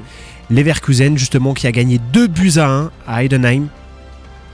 Très belle victoire du club, euh, du club du Bayern. Quoi dire que l'Union Berlin gagne un 0 à Offenheim. L'Union Berlin qui revient L'Union Berlin qui est maintenant 13e et qui enchaîne deux victoires consécutives. La semaine dernière, ils avaient gagné contre Wolfsburg. Également sinon, Mayence, 1-0 contre Augsbourg. Et Fribourg et l'Eintracht Francfort qui font trois buts partout. Y a-t-il des joueurs de Bundesliga, de Bundesliga, pardon, qui intègrent la Maritime Bien sûr qu'il y a des, des joueurs de Bundesliga. Euh, je vais d'abord parler de Dayot Upamecano, donc, qui, se, qui se fait encore exclure, donc défenseur central. Euh, il est bien sûr dans, dans, cette équipe, pas forcément pour sa euh, prestation, euh, pour sa belle prestation, mais plutôt pour sa prestation encore une fois calamiteuse. Euh, il se fait encore exclure, carton rouge comme en, comme en Ligue des Champions, donc euh, on a voulu l'intégrer. En troisième centrale, j'ai mis Incapié, le joueur de Leverkusen, qui depuis qu'il est titularisé fournit des, prestations absolument euh, magnifique, remarquable. Euh, en termes d'intervention, euh, récupération de balles, ça commence vraiment à devenir un joueur super intéressant. voilà. Et en attaque, donc je vous rappelle, nos deux attaquants, il y a Angel Correa de l'Atletico et j'ai mis Amin Adli de Leverkusen aussi, qui est buteur. donc qui est revenu de la, de la Coupe d'Afrique bah, pas forcément satisfait euh, de son temps de jeu, de son, son rendement, et qu'il a, euh, a mis un but et a permis à Leverkusen de, de remporter ce match. Donc euh, souligner bien sûr le, le, très bon match, encore une fois, de, du Bayer Leverkusen, et leur, leur, poursuite vers, vers le titre qui, qui se voit bah, de, de plus en plus possible. Voilà, simplement. Top, les amis. Dernier championnat qu'il nous reste à aborder, c'est le championnat italien. Alors que s'est-il passé outre Alpes cette semaine? On s'intéresse avec Maël sur la rencontre qui opposait la Lazio à Bologne. La Lazio, effectivement, qui a perdu contre Bologne à domicile 2 buts à 1. Ça y est, la Lazio, ça ne va pas, ça ne va pas, ça ne va pas. Rien ne va à Rome. Ouais. Alors, dire ça va pas, c'est peut-être un peu euh, fort du café, mais euh, bah, j'ai regardé le match et euh, je me suis dit, euh, mais comment est-ce que Bologne est aussi haut dans le classement? Parce que Bologne n'a rien produit durant la première période, mais vraiment rien. Et est-ce que la Lazio n'a pas payé les efforts qu'elle a fait contre le Bayern en Champions League? Alors, sais pas, mais en tout cas, ils ont payé l'erreur de Provedel. je sais pas pour ceux qui ont vu le but. Provedel a voulu relancer entre guillemets proprement bah, de sa surface, comme beaucoup gardiens le font. Euh, il a voulu relancer et il, a totalement donné le ballon à un joueur de Bologne. Et puis euh, derrière, euh, Elsa Zouli euh, qui, met le but de l'égalisation donc en fin de première période. Mais avant ça, Bologne n'avait pas touché un ballon, il n'avait aucune occasion. Euh, la Lazio maîtrisait largement son, sujet avec, euh, un très bon Chiro, très bon Chiro Immobilier, buteur Isaacsen. Donc voilà. Puis derrière, euh, derrière suite à l'erreur de Provedel, Bologne prend le dessus, la Lazio perd pied, et puis euh, Bologne met le but du, du 2-1 avec Xerxé, et, euh, puis voilà, mais franchement, sans l'erreur de Provedel, euh, je pense que la, la Lazio aurait, remporté le match. C'est, euh, si, ceux, qui regardent le, ben, le match et, le but, euh, je comprends pas comment un gardien veut encore relancer comme ça. Il faut, des fois, il faut envoyer des grandes sacoches devant, il faut arrêter de prendre des, prendre des risques, quoi. je comprends pas. Ouais. Bah, surtout qu'en plus, là, Bologne, ils mettent la Lazio à 8 points. C'était vraiment un match important pour la lutte pour la cinquième place, euh, voire pour la quatrième place. Et là, c'est ouais, c'est vraiment pas une bonne opération. Ouais, il fallait pas perdre là. C'est dommage. L'autre match qui nous intéresse, c'est l'Atalanta qui a affronté Sassuolo. L'Atalanta qui gagne 3 buts à 0 face à Sassuolo à domicile. Pasalic, Koppenmeiner et Becker qui marque les buts pour l'Atalanta. Magnifique Atalanta. Atalanta qui au classement conforte sa place de quatrième, juste devant Bologne, qui a le même nombre de points au classement. Jair, ça t'inspire quoi l'Atalanta? Ouais, bah, j'avais envie d'en parler l'Atalanta parce que très grosse série, sixième victoire d'affilée, invaincu depuis le 23 décembre 2023. Euh, sur la série de six victoires, ils mettent 19 buts, ils en encaissent 3. Euh, ils tapent tout le monde et dans, dans tout le monde, il y a quand même le Milan et la Lazio. Euh, en réalité, quand on regarde les statistiques avancées de la Serie A, l'Atalanta, ils sont troisième aux expected points. Il n'y a que la Juve et l'Inter qui sont devant. Ils ont même plus d'expected points que le Milan. Moi, je pensais que c'était joué pour la deuxième, troisième place. J'ai dit la semaine dernière. Mais au final, l'Atalanta, ils ont un match en retard. s'ils le gagnent, ils sont à 4 points du Milan. Euh, franchement, vu la dynamique actuelle, il- la remontada me semble pas totalement impos- impossible, sachant qu'en plus le Milan euh, a des échéances européennes qui vont aussi lui faire perdre quelques points. On l'a vu déjà ce, week-end, tu vas en parler tout à l'heure de leurs résultats, leur défaite de ce week-end, je pense. Mais donc voilà, il y a quelque chose à faire. Euh, en plus, ils ont fait toute cette série-là sans Lookman, qui était à la Cannes, et qui est un de leurs joueurs majeurs. Donc voilà, mais comme tu les as cités, ben, dans les buteurs, Pasalic, Coop Miners, joueur très important. Skamaka aussi fait bien le taf. Et puis Decatelere qui fait une bonne saison. Euh, et puis je voulais parler très rapidement de leur gardien, Carnesecchi, qui est un gardien italien de 23 ans. Et qui a justement, par rapport à ce qu'on disait sur Lewandowski, alors lui, il a fait un truc euh, que j'avais jamais vu. Il a stoppé un penalty de Pinamonti. Le penalty a été à retirer parce qu'il n'avait pas les, un, pied, un de ses deux pieds sur la ligne. Et Pinamonti a retiré frappe en force de l'autre côté par rapport au premier penalty et il l'a stoppé aussi. Donc il a stoppé deux pénaux d'affilée en quelques minutes et le deuxième avec euh, les pieds au bon endroit. Donc, euh, donc voilà, très très grosse performance de sa, de sa part. euh, et je voulais en parler rapidement.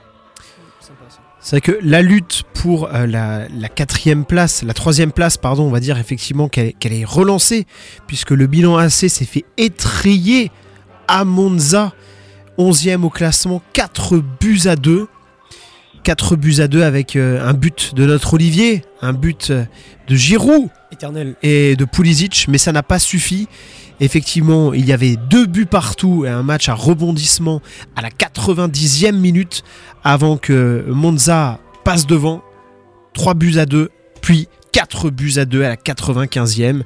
À noter effectivement que le Milan AC évoluait à 10 depuis la 52e minute. Sinon, au classement, peu de choses évoluent. Tout est un petit peu figé, hormis la Fiorentina, effectivement. La Fio qui fait match nul contre Empoli et qui se hisse à la 7 place au classement, devançant la Lazio et sa défaite à Bologne. Le Torino qui bat Lecce 2 buts à 0.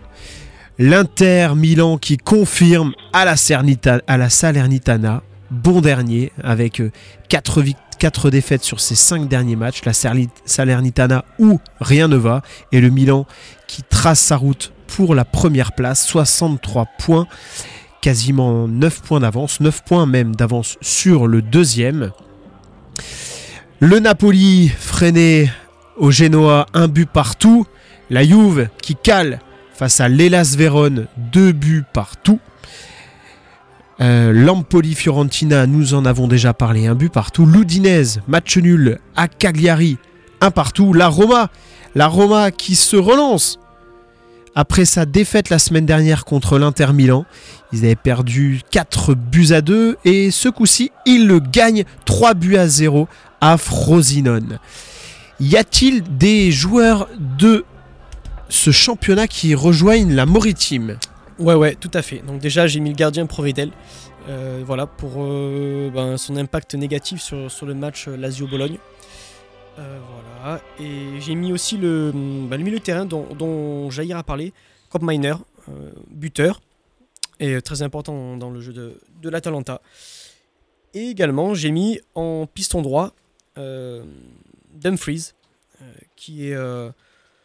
bah buteur aussi avec, l'Inter Milan et qui est toujours au haut niveau. Donc voilà, j'ai voulu récompenser son, match et la belle victoire de, l'Inter face à la, Sala- Salernitana.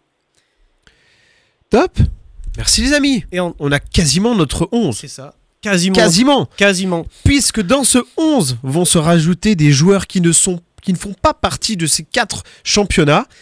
Qui rejoint le 11 Alors, alors Va- Valentin, je Ouais. propose que, comme comme c'est déjà l'heure là, un peu de Fred, je propose qu'on fasse la pause maintenant parce que je crois que Fred avait très envie de parler du, Ah du dernier joueur manquant Ah. qu'on va rajouter dans la, dans la Maritime. D'accord, ok. Comme il est déjà 21h05, tant qu'à Ok, euh, d'accord les gars. Ça marche, on va faire comme ça, les petits potes. Bon, eh ben Jair, je te remercie, comme chaque semaine, d'être avec nous. Bah, merci, Merci. à tous les deux, merci, merci aux auditeurs, auditrices et bonne soirée à tout le monde. Et puis bah on Merci. se dit à lundi prochain mon ami. Tout à fait. Bon, bonne soirée. La bise. Et moi, je vais vous proposer de faire une petite pause musicale et de vous mettre dans les oreilles, non pas l'hymne de la Serie A, mais une petite musique de Stromae. Allez vous faire. C'est pour toi, Turpin. Allez, la bise.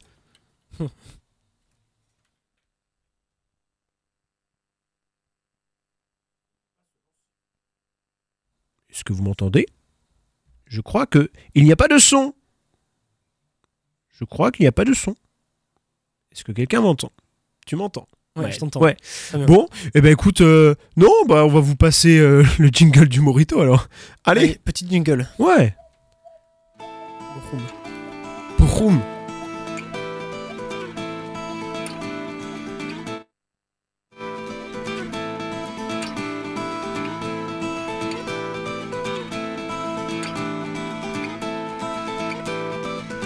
C'erano state danze in riva al lago per brindare al sudore. C'era stato un profumo di menta, di ghiaccio e di liquore, di liquore.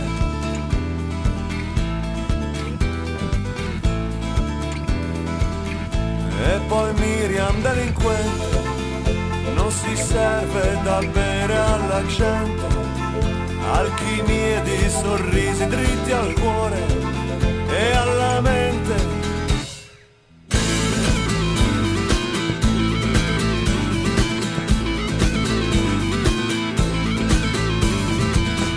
Poi maglioni per terra e partite di pallone. Una sfida essenziale senza regole e religione. Tra noi, bevitori di mojito e fumatori di marijuana. Una squadra troppo vanitosa, troppo brasiliana. E quella notte fu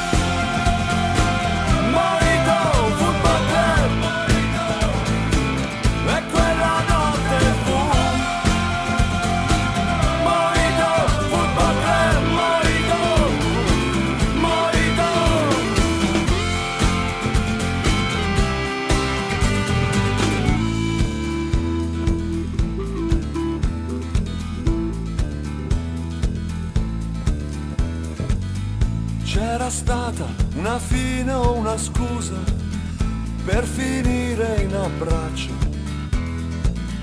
con le mani unite sotto una cascata di menta e di ghiaccio e Miriam delinquente non si serve da bere alla gente, alchimie di sorrisi dritti al cuore e alla mente. E quella notte fu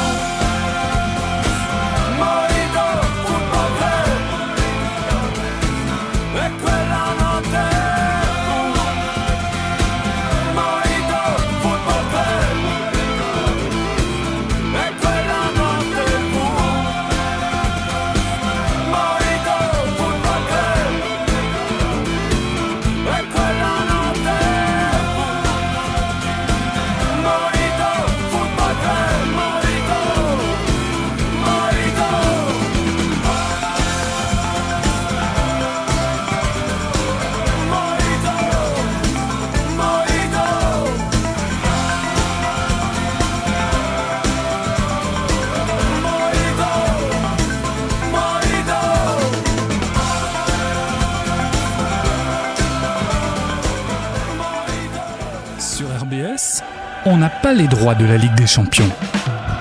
On n'a pas les droits de la Ligue 1. On n'a pas les droits du Racing.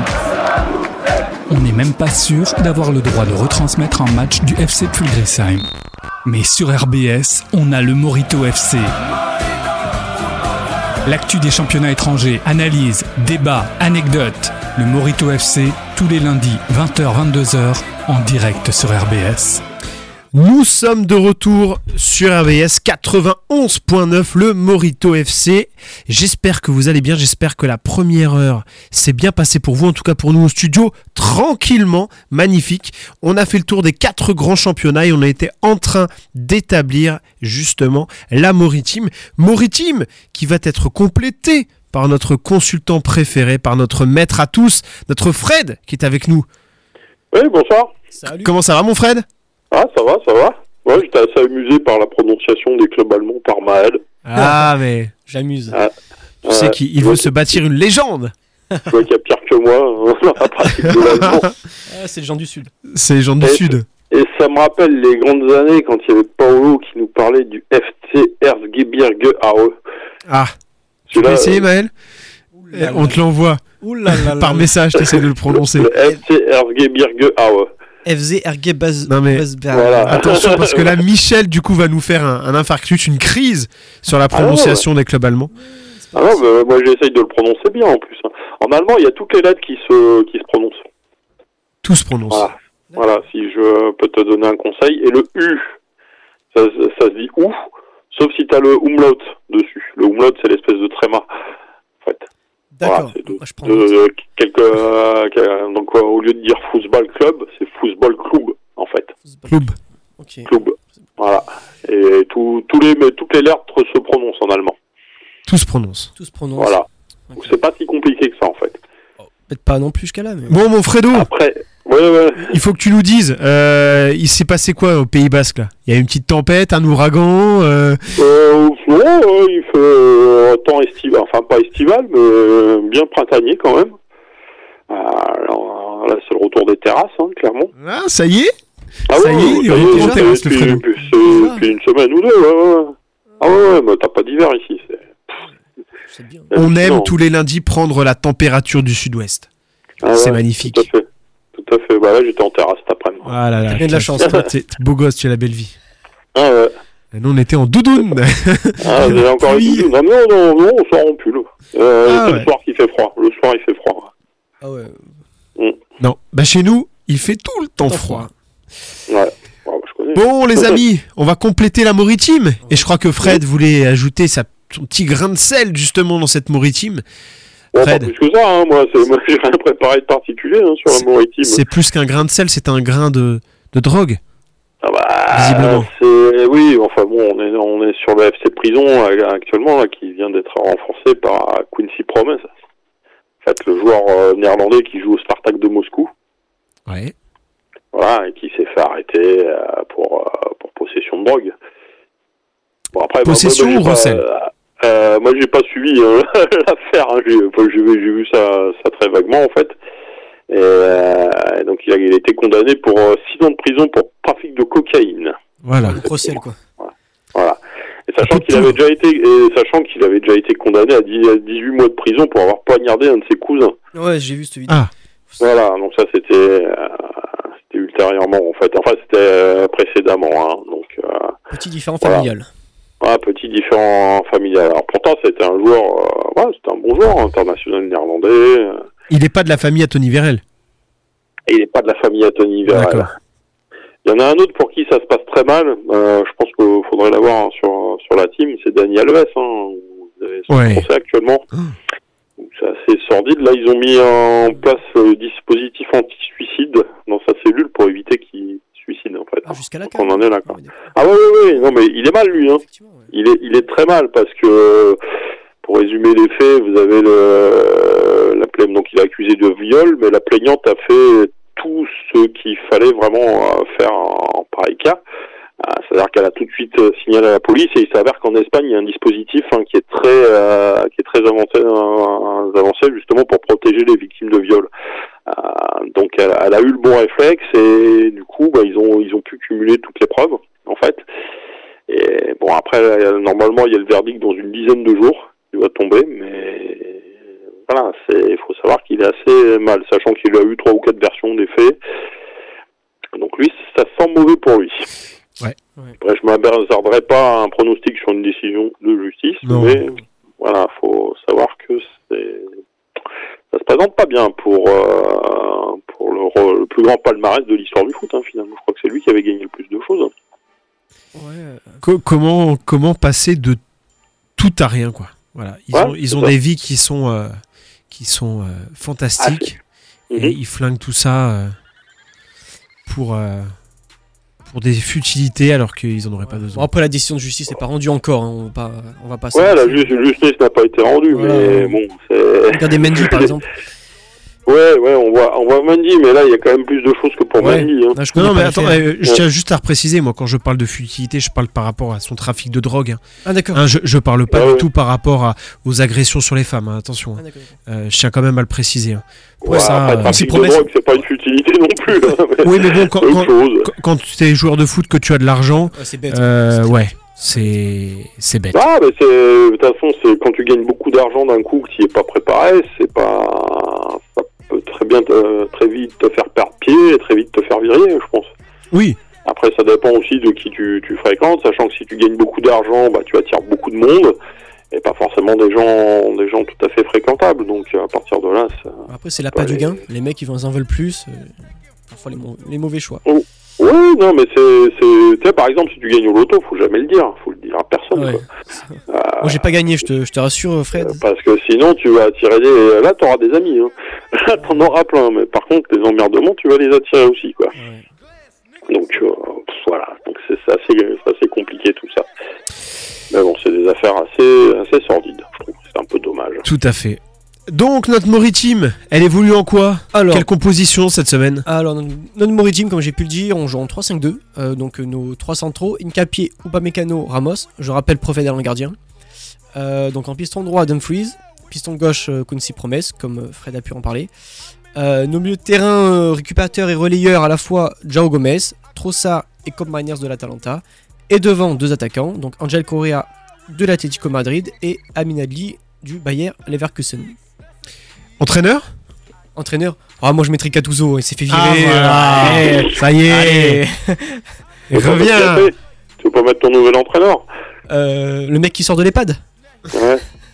Jean-Louis donc, Gasset. euh, donc, le mec, son dernier match, 4-0 contre la Guinée équatoriale, Ah il est entraîneur là. de l'OM. Ah, T'as vu son adjoint euh, Ghislain Printemps, ouais. Gislain Printemps, ouais. Franchement, j'aime bien Ghislain Printemps, il y a- il y a de la tactique, Ouais. c'est- bien, hein, franchement. Ah ouais, vrai. Ça fait rêver. Ah, avant-gardiste. Hein.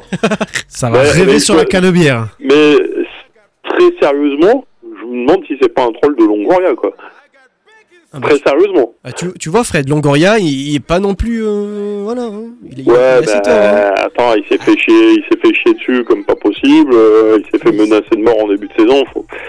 Ah, moi je comprends qu'il fasse ça. hein, Franchement. Il se venge. Ah oui, euh, pas moi. Ah ouais, ah ouais, ouais, non, non, mais c'est, scandaleux ce qui s'est passé à Marseille. Et il faut, et il faut le dire aussi qu'il y a quand même une influence.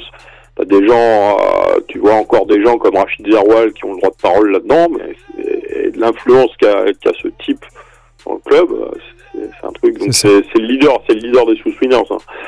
Donc De toute façon, ouais, toute façon, il a, il, il a son contrat, il a son contrat à vie avec l'OM. Donc le gars, il, Bah, jusqu'à ouais, ce qu'il soit mort, il sera là.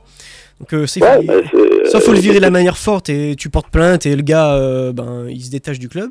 Ou soit il, il reste là jusqu'à ses C'est ça. 90 ans. hein. Je, je, suis- je, suis- je suis pas pour un plan de proue, mais tu vois, euh, enfin, des- je trouve que des fois, il y a des questions à se poser sur l'aff- l'influence des groupes de supporters et de certaines figures de supporters qui après n'ont plus grand chose de supporters, puisque après c'était des, des gens qui pendant des années géraient, euh, géraient les abonnements et se prenaient de l'argent de côté pour l'association, donc ça gère des centaines de milliers d'euros, quoi. C'est ça, c'est un petit peu euh, opaque. Et voilà, je dire, le pouvoir qu'ils ont, c'est quand même des mecs. Euh, Zerwal, c'est quand même un mec qui, euh, qui- alors il n'y a, pas que lui. Hein, euh, il y a eu une grève euh, lors du dernier match de Champions League, un quart de finale de Champions League de l'OM. Bayern. au début des années 2010 contre le Bayern où l'OM avait encore une chance euh, une chance de se qualifier ils avaient fait grève pour faire virer Deschamps et pour mettre Anigo à la place C'est le copain. Anigo, c'était le copain, euh, Fred. hein. ah, ah ouais, bah, bah voilà quoi. Anigo qui a été Voilà, condamné, euh, un moment, euh, un moment, faut, faut- voilà, faut dire, t'as une institution, tu dis. euh, De toute ouais, manière, on pourra refaire le monde comme on veut ce soir, ça ne Oui. changera rien à Marseille. La situation est catastrophique. Ah. Je préfère, mon Fredo, que tu nous parles de ce que tu voulais nous parler ce soir. Je crois que tu as un petit truc pas piqué des verres. Ah bah, ah bah, ça c'est une demande. Maintenant c'est, enfin c'est pas, bah, tu peux mettre le générique. hein. Ah, le générique papy Ah oui. Oh, Ah, C'est punaise un papier, c'est un papier, ouais. Ah, c'est un papy. Ah, attends, papy. le générique papy. Où est-ce qu'il Un est générique. Le papy Alors le, le temps que tu le trouves, Ouais. simplement que j'explique, c'est que euh, je savais pas quoi faire. En fait, j'avais demandé au groupe, euh, tiens, vous voulez que je vous parle de quoi? Il y a Jair qui a dit, ah, j'ai vu qu'en 93, la Norvège était troisième du, du classement FIFA. C'est quoi ce bordel? Et euh, justement, bah, je vais vous raconter la Norvège des années 90. Attends, j'essaye désespérément, mon Fredo, de Ah, t'as retrouver. toujours pas trouvé le générique Mais Je suis en train de meubler pour toi. en Mais, plus. mais non, mais parce que tu meubles bien, je trouve. hein. Ah ouais, ouais, ouais. Là, le générique, papy, euh, écoute. euh, Ah si, Il est là. ça y est, je l'ai. Eh, vous avez bu combien de pintes avant là Les éditions du Voilà. FC vous présentent la chronique de Papy, une exclusivité d'Alsace. Papy Fred, raconte-nous une histoire. Vas-y, Fredo, raconte, Voilà, fais donc, chauffer. euh, et, et ça, j'espère que Jair est là pour écouter parce que là, ça, là, on a du lourd, là, en fait. Ça va beaucoup lui plaire et vous allez vite comprendre pourquoi. Euh, alors, pour parler de la Norvège, justement, euh, c'est un congruité parce que la Norvège n'était pas troisième, mais même deuxième du classement FIFA en 93. Donc, c'était tout le début du, euh, du classement FIFA. Mais pour euh, vous donner la genèse de ce, de ce classement qui paraît étonnant, puisqu'aujourd'hui la Norvège ne se qualifie pas malgré des Haaland, malgré des Hautes-Gardes, et qu'à l'époque il n'y avait pas des noms comme ça qui jouent en équipe de France, hein, de, de, ceux de, Norvège. de Norvège. Et donc, comment diable la Norvège s'est retrouvée à une aussi bonne place à, à cette, à cette époque-là? Donc il faut que je, il faut monter, il faut que je vous dresse un portrait d'un d'un personnage, un monsieur qui s'appelle Monsieur Egil Olsen, surnommé Drillo. Euh, qui est un monsieur euh, né en 1942 qui, euh, qui a une carrière de joueur assez modeste. hein. C'était une carrière euh, de joueur amateur, hein, puisqu'on jouait en foot en amateur en Norvège dans les années 60, début des années 70. Il a quand même 16 sélections en équipe de Norvège. C'était un ailier, bah, ça c'est un petit détail qui, qui va prendre tout son sens dans la Suisse. C'était un ailier qui était réputé pour, euh, pour son côté spectaculaire en fait dans le jeu. C'était une espèce de Chris Waddle si vous voulez quoi dans le jeu. Très très fantaisiste, très euh, très porté sur le dribble. C'est aussi quelqu'un, alors qu'il y a plusieurs passions dans la vie, hein, qui, euh, euh, qui aime beaucoup la vie étudiante, mais dans, un aspect, un aspect studieux, c'est-à-dire il lisait beaucoup de bouquins. Alors il a deux passions, hein, c'est la géographie. C'est-à-dire quand il était plus jeune pour séduire les jeunes filles, qu'il apprenait par cœur les, les capitales euh, des, des pays. Ça marchait, tu penses de tous les pays du monde. Non, ça ne marchait pas. Je m'amusais à ça aussi à une époque, mais ça ne marche pas, ça je vous garantis. Et voilà, deuxième euh, deuxième passion, c'était le football. Il aimait euh, il aimait étudier le football, mais il l'étudiait dans les bouquins. Donc il lisait beaucoup de, de, de bouquins de tactique. Euh, alors il y en avait pas beaucoup, hein, il n'y avait pas des littératures importantes comme euh, comme maintenant, mais il essayait de comprendre le football en fait, hein. vraiment euh, d'avoir d'aller au-delà de dans la compréhension du, du football. Il était aussi proche aussi, c'était quelqu'un de très très engagé politiquement. Donc il était plutôt de gauche, hein, il était porte-parole des, des mouvements pacifistes notamment. L'époque de mai 68. Alors il y a eu l'équivalent de mai 68 en 70 en Norvège, une petite révolte étudiante où il a participé activement, il a monté des barricades et tout. Euh, il faisait des manifs contre la guerre du Vietnam également. Euh, Quelqu'un d'assez, éclectique. Il est aussi fan de littérature. hein. Il lisait du Sartre, du Camus. Personnage euh, assez éclectique. Donc, et pourquoi je vous parle de ce joueur? Parce que bon, après, il aura le cursus classique joueur. Il est devenu entraîneur, donc il a entraîné pas mal de petits clubs en Norvège. En 89, il va entraîner la sélection espoir. Et en 90, en octobre 90, il est nommé sélectionneur de la Norvège. Ok. Et c'était juste après la Coupe du Monde en, en Italie. Donc ce personnage assez euh, assez atypique en fait qui est à la tête de la sélection norvégienne. Euh, Qu'est-ce que c'est la Norvège dans, le football dans les années euh, au début des années 90 bah, C'est pas grand chose. Si tu vois, en Europe à l'époque, tu avais les, parmi les faibles, hein, parce que tu pas toutes les petites sélections, genre Féroé, euh, Saint-Marin, tout ça, ça ne participait même pas en fait. Hein. Ça s'est inscrit bien plus tard. Bah, en fait, dans les petites sélections, tu avais Malte, tu avais Chypre, tu avais l'Albanie, tu avais le Luxembourg, et juste au-dessus, tu avais la Norvège. Donc c'est vraiment l'équipe que tout le monde euh, que tout le monde voulait tirer dans les tirages au sort. Euh, même la, même la- l'Islande, hein, qui était pas très forte à l'époque, euh, parvenait à, à gagner des matchs contre la Norvège en fait. hein. Donc c'était vraiment très très faible, football amateur, quelques résultats avant-guerre. Euh, Ils étaient notamment à la Coupe du Monde 1938, mais euh, voilà, ils ont rien fait depuis. hein, vraiment, leur grand fait d'armes, ça s'est passé à Strasbourg d'ailleurs. C'était en 1960. Alors je sais plus si c'est, euh, ouais, en février 69. C'était en éliminatoire de la Coupe du Monde. Ils ont battu la France. et empêcher la France de se qualifier pour euh, la Coupe du Monde de 1970. Alors ils avaient eu la, la bonne idée d'organiser le match décisif justement contre la Norvège euh, en février à Strasbourg. Euh, il faisait moins 20 ce jour-là, donc on était dans des conditions très favorables pour les Norvégiens. Et le match, la France a, eu assez créé 20 000 occasions, n'a pas marqué un but, et sur leur seule occasion, les Norvégiens ont marqué un but. Donc c'était ça avait été un coup de Trafalgar dans le football français. En avait connu beaucoup à l'époque, il hein, faut, faut reconnaître. Donc voilà, c'était le gros fait d'armes de la Norvège, sinon pas grand-chose à se mettre euh, sous là-dedans. Pour vous donner une petite idée, lors des éliminatoires de l'Euro 88, donc ils étaient dans un groupe avec la France, il y avait la France, l'Union soviétique, la RDA et l'Islande. Euh, donc 8 matchs, une victoire, deux nuls et 5 défaites. C'était vraiment pas terrible. Hein. La, victoire, c'est 2-0 contre la France quand même. donc euh, voilà. Et dans les éliminatoires de la Coupe du Monde 90, c'est à peu près dans la même verve. On a quand même deux victoires, deux nuls et quatre défaites. Euh, toujours dans le groupe de la France avec la Yougoslavie, il y avait l'Écosse et il y avait Chypre également dans le dans le groupe. Euh, à noter qu'il euh, y a eu le nul contre la France euh, qui est en Norvège, hein, qui a éliminé la France. Puisque si la France avait gagné ce match, elle aurait participé à la Coupe du Monde 90. Et il y avait eu un nul en, Écosse.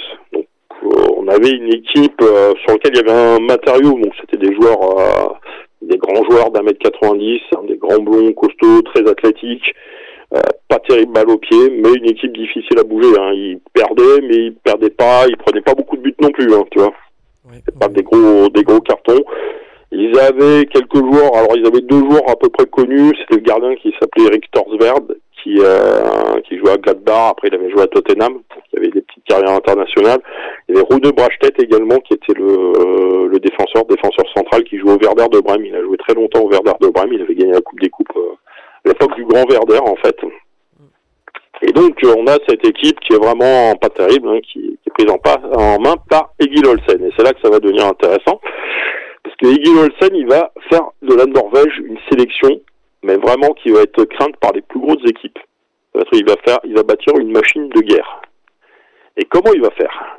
Comment il va faire? Alors comme je vous ai dit euh, précédemment, c'est un universitaire, donc il dit beaucoup sur la théorie du, de foot, les stratégies, et il va s'intéresser énormément, et ça, ça va intéresser Jair, il va s'intéresser énormément aux statistiques. Ah. Aux, data.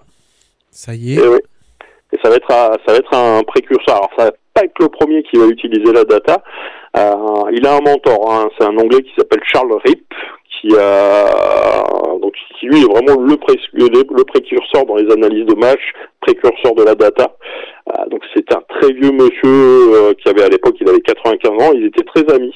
Et donc ils allaient parfois il allait en Angleterre, il allait voir ce monsieur monsieur Rip pour trouver des stats parfois amusantes, parfois étonnantes, hein, qui vont qui vont façonner sa façon de voir le, le football. Il y a une stat qui va, qui va résumer sa philosophie, la plus importante.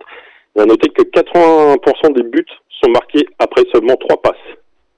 Et 50% des buts ne sont marqués qu'après deux passes.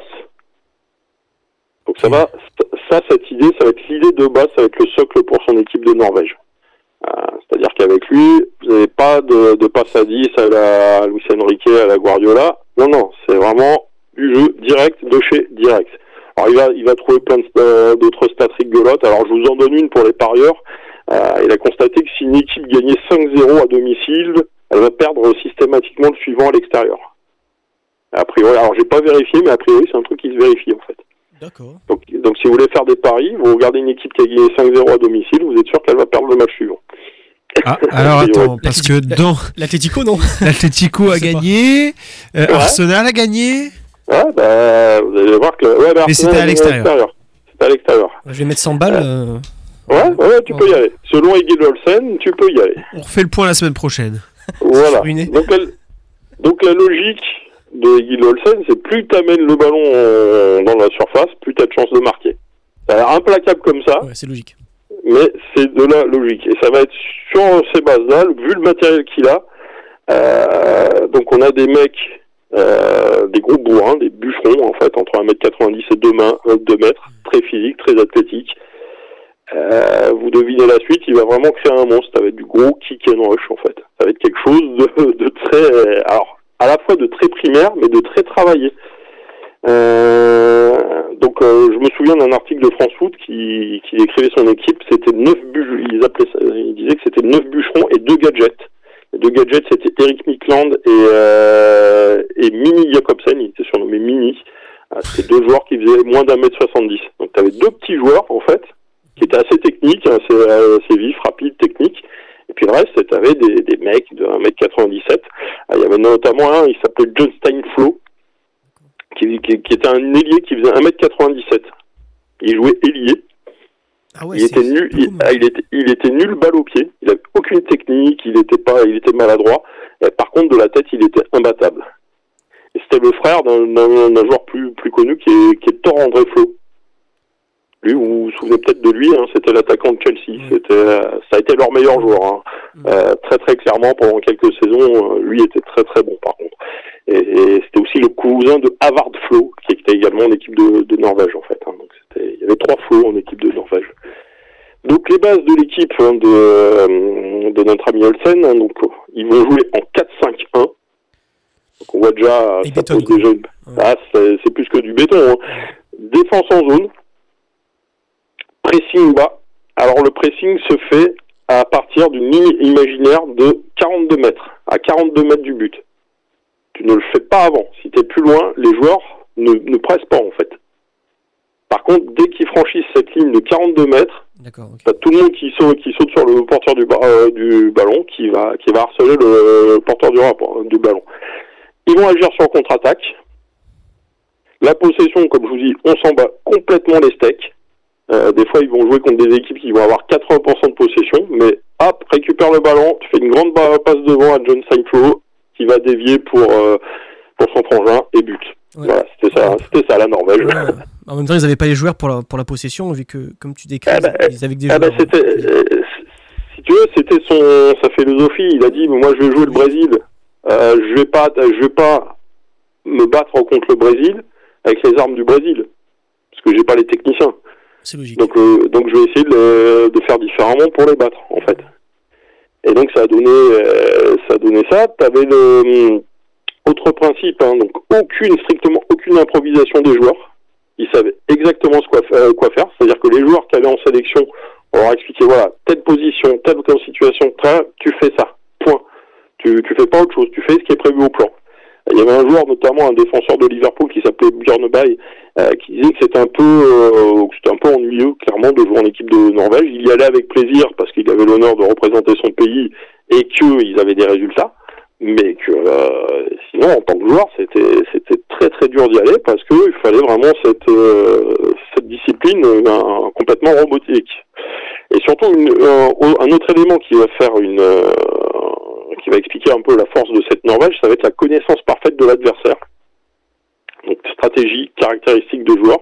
Et ça a été très loin parce qu'en fait, il y a des savants norvégiens qui ont, qui ont monté un logiciel informatique qui s'appelle Interplay, euh, qui va donner, qui sera une mine de base de données en fait de tous les matchs qui se qui se sont joués. Et donc grâce à ça, ils connaissaient toutes les caractéristiques de l'équipe d'en face. Ils savaient comment jouer n'importe quelle équipe en fait, et comment faire déjouer parce que le- leur but c'était de faire déjouer l'équipe d'en face. Et donc voilà, voilà. donc le but, lui, il décrivait que c'était d'amener le ballon dans la surface en peu de passes. Euh, clairement, on n'est pas loin du kick and rush, mais un kick and rush scientifique poussé à l'extrême. Ce qui donne le résultat, euh, une équipe vraiment affreuse à avoir joué. Mais quand je dis affreuse, euh, tu vois, à côté la Grèce de 2004, c'est une équipe offensive. L'équipe de France de Didier Deschamps aussi? Oh, ben, largement. Euh, L'équipe de France de Didier Deschamps, elle, est- elle est spectaculaire. Hein. Faut, faut arrêter avec ça aussi. Ça, c'est un faux procès. Moi, j'ai Quand tu regardes la Norvège, de, la Norvège de 94, je te dis, quand je te dis que la Grèce de Real gueule, à côté, c'est une équipe offensive. C'est, on en est là. On en est là. Euh, c'est une équipe qui va encaisser très peu de buts, par contre. Donc, très très solide. Ils vont encaisser, alors, sur les 10 saisons où euh, Olsen sera sélectionneur, ils vont encaisser entre 0,6 et 0,7 buts par match. Et par contre, ils, vont marquer un petit peu plus, mais pas beaucoup plus, en fait. Donc on aura souvent des 0-0, des 1-0, euh, plus rarement des 2-1, mais ça va être vraiment euh, du football minimaliste à l'extrême. Et la caractéristique de cette équipe, c'est que, et surtout contre les grosses équipes, en fait, elle va être complètement injouable. C'est-à-dire que tu avais toutes les équipes du monde qui jouaient contre la Norvège, mais qui savaient pas comment jouer cette équipe. Qui savaient pas quoi faire. Alors tu dominais, tu jouais bien, tu avais les meilleures actions, tu marquais un but, et trois minutes après, ils t'égalisaient, tu sais pas pourquoi. C'était des buts, moches, c'était des vieux pointus, c'était... Mais... Et ça a duré dix ans comme ça ça a duré 10 ans comme ça. Et c'est, alors je vais vous donner, expliquer un peu les résultats que ça a donné, parce qu'il y a quand même eu euh, des résultats. Euh, déjà aux éliminatoires de l'Euro 92, ils étaient dans un groupe avec l'URSS, l'Italie, la Hongrie et Chypre. Ils s'en sont sortis avec euh, sur 8 matchs, 3 victoires, 3 nuls, 2 défaites. Donc sachant qu'ils avaient deux équipes euh, assez assez énormes hein, dans leur poule, hein, donc l'Union soviétique et l'Italie. Contre l'Italie, ça donnait quoi? Et contre l'Italie, ben, ça a donné victoire en Norvège, de la Norvège. Donc c'est un match, une victoire assez historique, et un nul en Italie. Bon, c'est pas mal, hein, franchement. Ah, c'est pas mal, hein. C'est, pas mal. Et Coupe du Monde 94, alors ça, je pense que ça va être leur chef-d'œuvre. En fait, euh, c'est bah donc euh, les éliminatoires, c'est l'année où la Norvège atteint la seconde place du classement FIFA. Et c'est là qu'on c'est qu'on va comprendre ce, classement. Euh, ils vont se qualifier pour la Coupe du Monde 94. Donc ils seront dans une groupe, un groupe de 6. Euh, ils vont gagner 7 matchs, 2 nuls, une défaite. Et je vais te dire qui y avait dans le groupe. Il y avait Saint-Marin, il y avait la Turquie, il y avait la Pologne, il y avait les Pays-Bas et il y avait l'Angleterre. Ouais, pas mal. Ah oui, Pays-Bas-Angleterre. euh, Ouais. Ouais, c'est pas mal, hein, ça jouait. Hein. Et, et du coup, bah, ils vont éliminer l'Angleterre, qui était, euh, qui était dans, dans les quatre premiers, euh, qui, qui avait fait quatrième en, en Italie quatre ans plus tôt. Ouais, Ils vont sortir l'Angleterre de- des éliminatoires, en fait. L'Angleterre, et la seule défaite qu'ils vont avoir, c'est contre la Turquie. D'accord. Voilà, la Turquie qui était, qui avait pas le niveau de maintenant. Hein. Ils ont, bon, ici, la Ouais. Turquie finit devant Saint-Marin, mais derrière la Pologne, qui était pas une Pologne non plus extraordinaire. C'était à l'époque euh, Kowalczyk, euh, Juskowiak. Et donc ils ont, ils ont pas perdu ni contre les Pays-Bas. Les Pays-Bas, c'est l'époque Van Basten et Kop- euh, époque, alors plus trop Van Basten parce qu'il était blessé, mais c'était l'époque euh, Koeman, euh, Bergkamp, etc. Et l'Angleterre, c'était, il y avait Alan Shearer, tu vois. Donc c'était. Euh, voilà, alors c'était pas euh, parce que tu sais, c'était l'époque, t'avais la Lineker qui avait pris sa retraite, Gascoigne qui commençait à prendre à partir sérieusement en sucette, mais ça restait l'Angleterre quoi. Ouais, c'est une grosse nation. Ça restait, ça re- restait l'Angleterre. Euh, la phase finale de la Coupe du Monde aux, aux USA, bon, ça va pas super bien se passer, mais ça, c'est assez caractéristique aussi des limites et de ce qu'était cette équipe de Norvège. Ils vont tomber dans un groupe avec l'Italie, l'Irlande et le Mexique.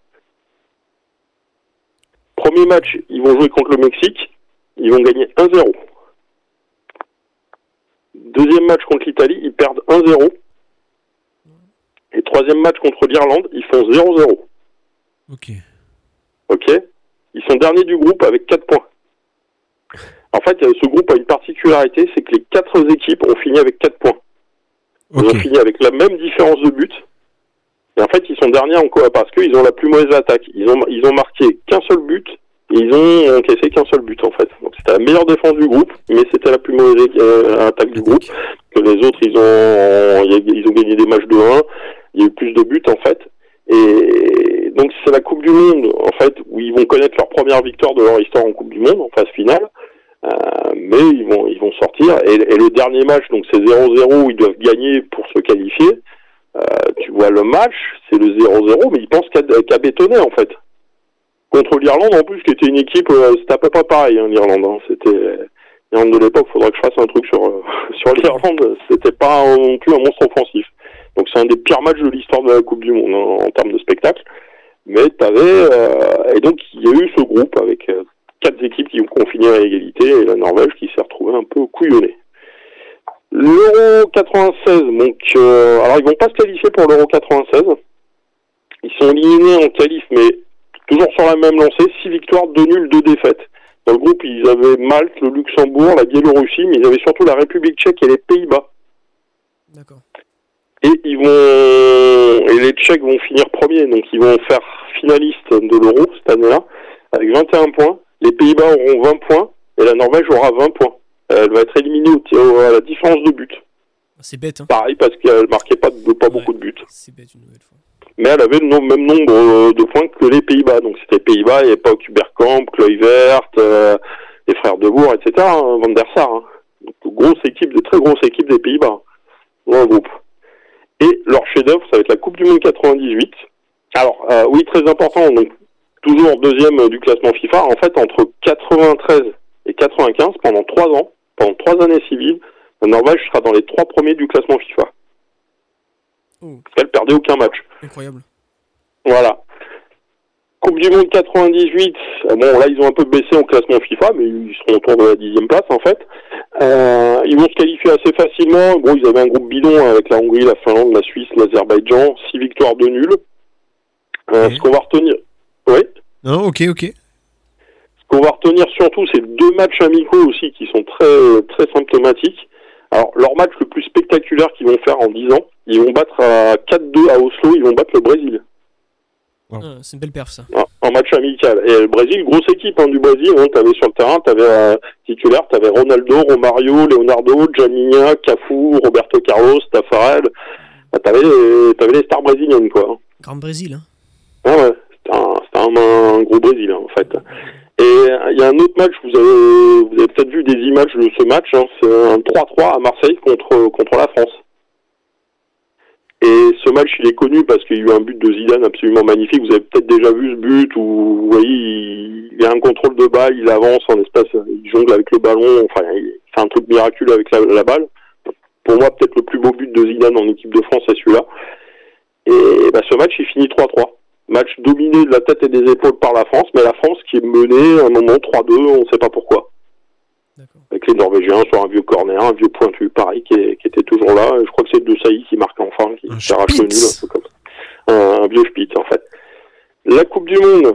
euh, alors la Coupe du Monde, ça se passe. euh, ils vont faire deux matchs nuls. Le premier match nul contre le Maroc, ils vont faire 2-2 avec une très belle équipe du Maroc, hein, qui est plutôt flamboyante, qui est plutôt joueuse, tu vois, face à cette équipe de robots, de bourrins, en fait. Euh, ça finit par 2-2, pareil, alors que euh, tout le monde dit ouais, mais le Maroc méritait de gagner. Mais bon, non, ça fait 2-2. Euh, T'avais un partout contre l'Écosse, deuxième match, et le troisième match, il joue contre le Brésil. Ah, la Alors, ce match, ce match, il est très très connu. hein. Euh, il, a- il aura plusieurs conséquences. Donc, ce qu'il faut savoir, c'est qu'il y a un passif entre le Brésil et la, et la Norvège, puisque le fameux 4-2, en fait, euh, c'était pas passé euh, vraiment du côté brésilien. Surtout que notre ami euh, Adrido Olsen, il avait un peu une grande gueule, en fait. Et il avait notamment déclaré que, juste avant le match hein, d'ailleurs, que le milieu brésilien c'était une décharge. Voilà, il avait qualifié de décharge parce que il disait c'est quoi ces Brésiliens, ils ont 80% de, po- de possession, c'est ridicule, c'est n'importe quoi. Et en fait, il expliquait que lui, que si lui il était à la tête de la sélection du Brésil, il aurait de bien meilleurs résultats que Zagallo. Alors forcément, ça avait fait scandale au Brésil, ça avait fait et t'as le, bah, t'as le match, il doit absolument gagner pour se, pour se qualifier, parce que dans le même temps, t'avais le Maroc qui jouait l'Écosse, le Maroc va jouer 3-0, euh, va gagner 3-0, et le, Ma- le Maroc va croire qu'il est qualifié, parce que la seule euh, chose qui les éliminait, c'était si la Norvège allait battre le, le Brésil. Et t'as- ce match-là, t'as une domination brésilienne, mais tu vois qui s'englue complètement contre, euh, sur cette défense norvégienne, enfin, pareil, hein, il tombe dans le piège que tout le monde, tout le monde tombe, tombe hein, c'est-à-dire que cette équipe euh, brésilienne, euh, cette équipe norvégienne fait déjouer son adversaire. Il y a Bebeto qui va marquer le but à la 77e minute. Donc là, tu dis c'est c'est impossible. De toute façon, la, la Norvège euh, n'a pas n'a pas eu l'occasion du match. Ils peuvent pas revenir. euh, ils pourront jamais gagner.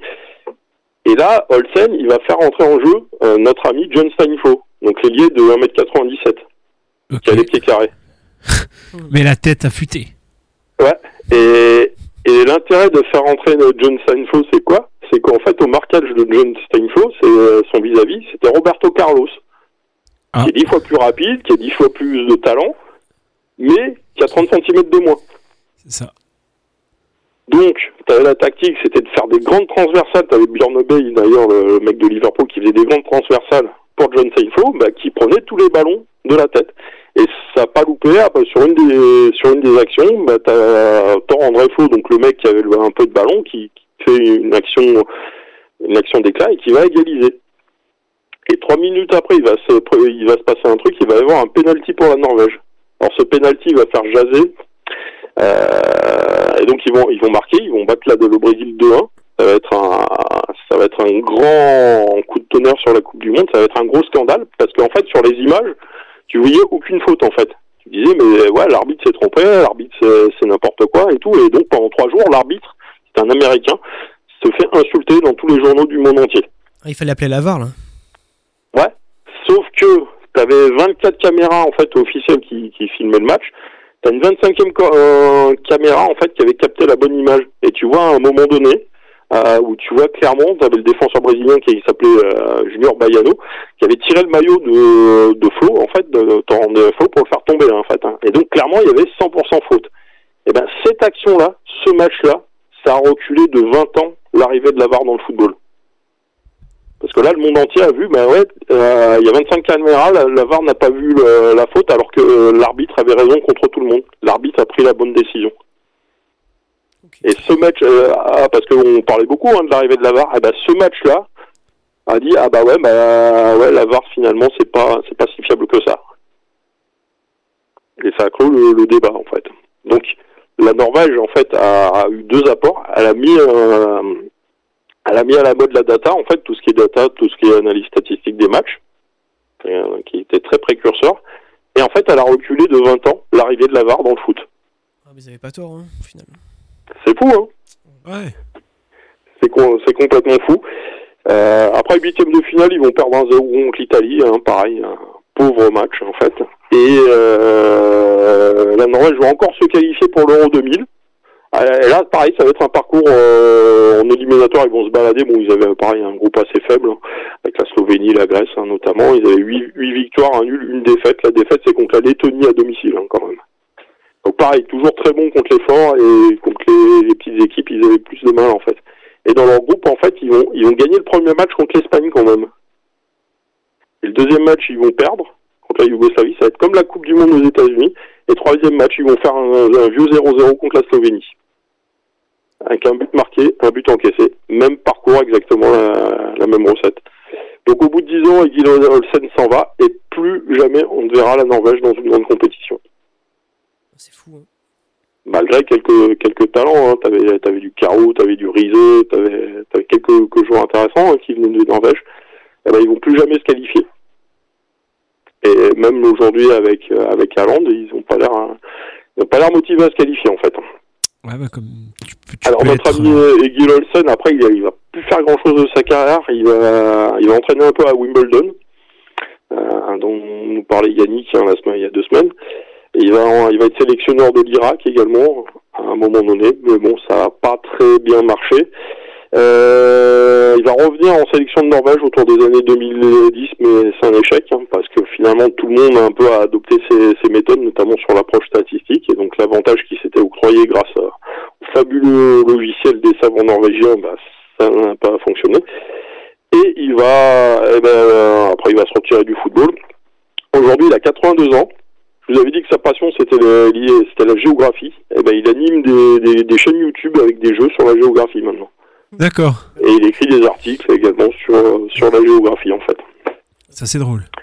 Voilà l'histoire de un peu de la Norvège. Pourquoi la Norvège était deuxième euh, du, du classement FIFA? C'est beau. Merci pour l'histoire. Et, c'est- et on voit que certaines sélections, parfois avec euh, certains entraîneurs, certains hommes, sont vraiment euh, marqués et imprégnés justement de l'ADN de ces, de ces gars-là.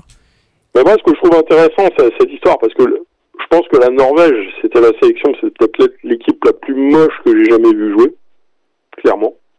Euh, par contre, euh, c'est cette idée qu'on peut gagner au football de différentes manières, en fait.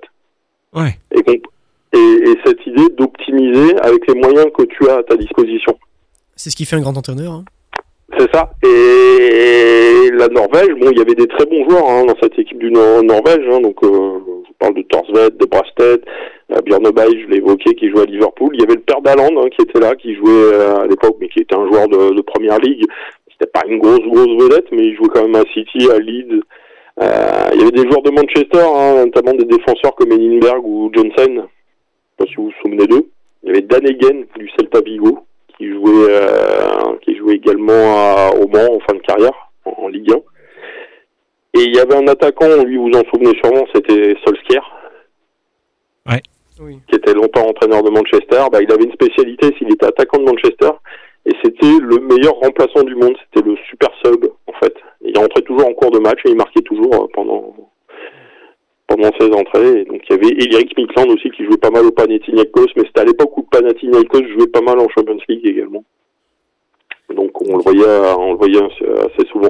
Donc c'était des bons joueurs, mais t'avais pas, t'avais pas des joueurs fabuleux, t'avais pas du Ronaldo, t'avais pas du Zidane dans cette équipe en fait. Non, après, l'entraîneur a su, euh, a su exploiter au maximum son groupe. Il a su euh, fonder. Il a su, il a su, il a su inventer en fait. Ouais, ça. Et, et voilà, et c'est ça que moi que je trouve très intéressant dans cette histoire, c'est-à-dire qu'avec un matériel, tu avais des bons athlètes, mais pas une équipe terrible, ben, il a réussi à faire, il a réussi à embêter le monde du football en fait. Et ça a duré 10 ans, hein, c'était pas que sur la durée d'un tournoi en fait.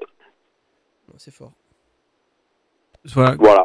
Comment, comment réussir à tirer la quintessence de ton groupe, malgré pas le fait de pas avoir des, des joueurs qui sont, euh, qui sont euh, tout puissants et des joueurs qui sont super forts. Voilà, tu réussis avec les individualités, et je pense que Serge pourrait nous en parler. hein. Euh, Mhm. Lui qui est assez fort aussi là-dedans, c'est comment, avec tes individualités, euh, réussir à créer un collectif qui soit, qui soit solide et qui te permette de gagner. quoi. Et puis réussir à avoir un plan, euh, avoir un peu d'imagination. C'est ça. Parce Alors que lui, après, il a, lui, il a, il a inventé, tu vois, c'est que euh, lui, comme je te dis, c'est la première équipe au niveau d'une équipe nationale qui a, qui a poussé au, à l'extrême l'utilisation de la data, clairement. Après, c'est vrai que maintenant, ça serait, euh, ça serait peut-être moins possible de faire ce qu'il a fait. Parce que Ouais. euh, il y, a- il y a quand même euh, des, des équipes. euh, Bon, après, les surprises, les surprises existent. On Bien le voit sûr, en Coupe de sûr. France, on le voit, l'Italie qui ne se qualifie pas, qui perd en, en, en barrage contre la Macédoine. Voilà. Ouais. Ça existe. Mais c'est vrai existe, que ça devient de plus en plus rare. Pas sur le long terme. mais ça, ça, je te parle d'un truc qui a duré 10 ans, quoi. Ouais, ouais, c'est ça. C'est un truc qui a duré 10 ans et qui, euh, et encore une fois, c'était très moche à voir, mais voilà, tout le monde craignait de jouer à Norvège. Tout le monde craignait la Norvège. Et tiens, une petite stat amusante, euh, la Norvège est le seul pays que le Brésil n'a jamais battu. Le Brésil a joué plusieurs fois, il n'a jamais battu. Ah, c'est fou ça. Je crois qu'il y a eu 4, euh, quatre Brésil euh, Norvège, et il y a eu deux nuls et deux euh, victoires de la Norvège. C'est fou, hein Ça, c'est dingue. hein. Après, ils doivent pas jouer souvent. hein. Et, et là, pour la prochaine Coupe du Monde, euh, les qualifications sont quand? Eh ben après l'euro. Ça a commencé après l'euro. Juste après l'Euro. Donc Euro, Ouais. fin d'année. Il n'y a pas eu le tirage au sort des groupes d'ailleurs. Euh, je ne crois pas. Je vais te dire ça, mon Fredo. Oui, moi aussi, je crois. Euh, non, c'est les- le tirage au sort. Euh, pas- Pas eu le tirage au sort des groupes. C'était pour la Nations League. Ah, c'est la Nations League. Ouais, Ah, ok. Si je me souviens bien. Alors attends. Ouais, parce que les qualifs ont commencé. hein, Les, les qualifs ont commencé. Mais ouais, non, il n'y a pas eu pour, euh, pour, pour l'UEFA.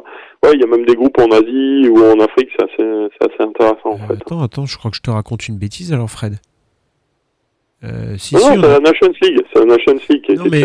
Euro 2024, on a déjà, on a déjà. Ouais, Euro 2024, on sait qui c'est qu'on va jouer, mais je te parle de la Coupe du Monde. Tu me parles de la Coupe du Monde 2026. ouais, ouais, non, non.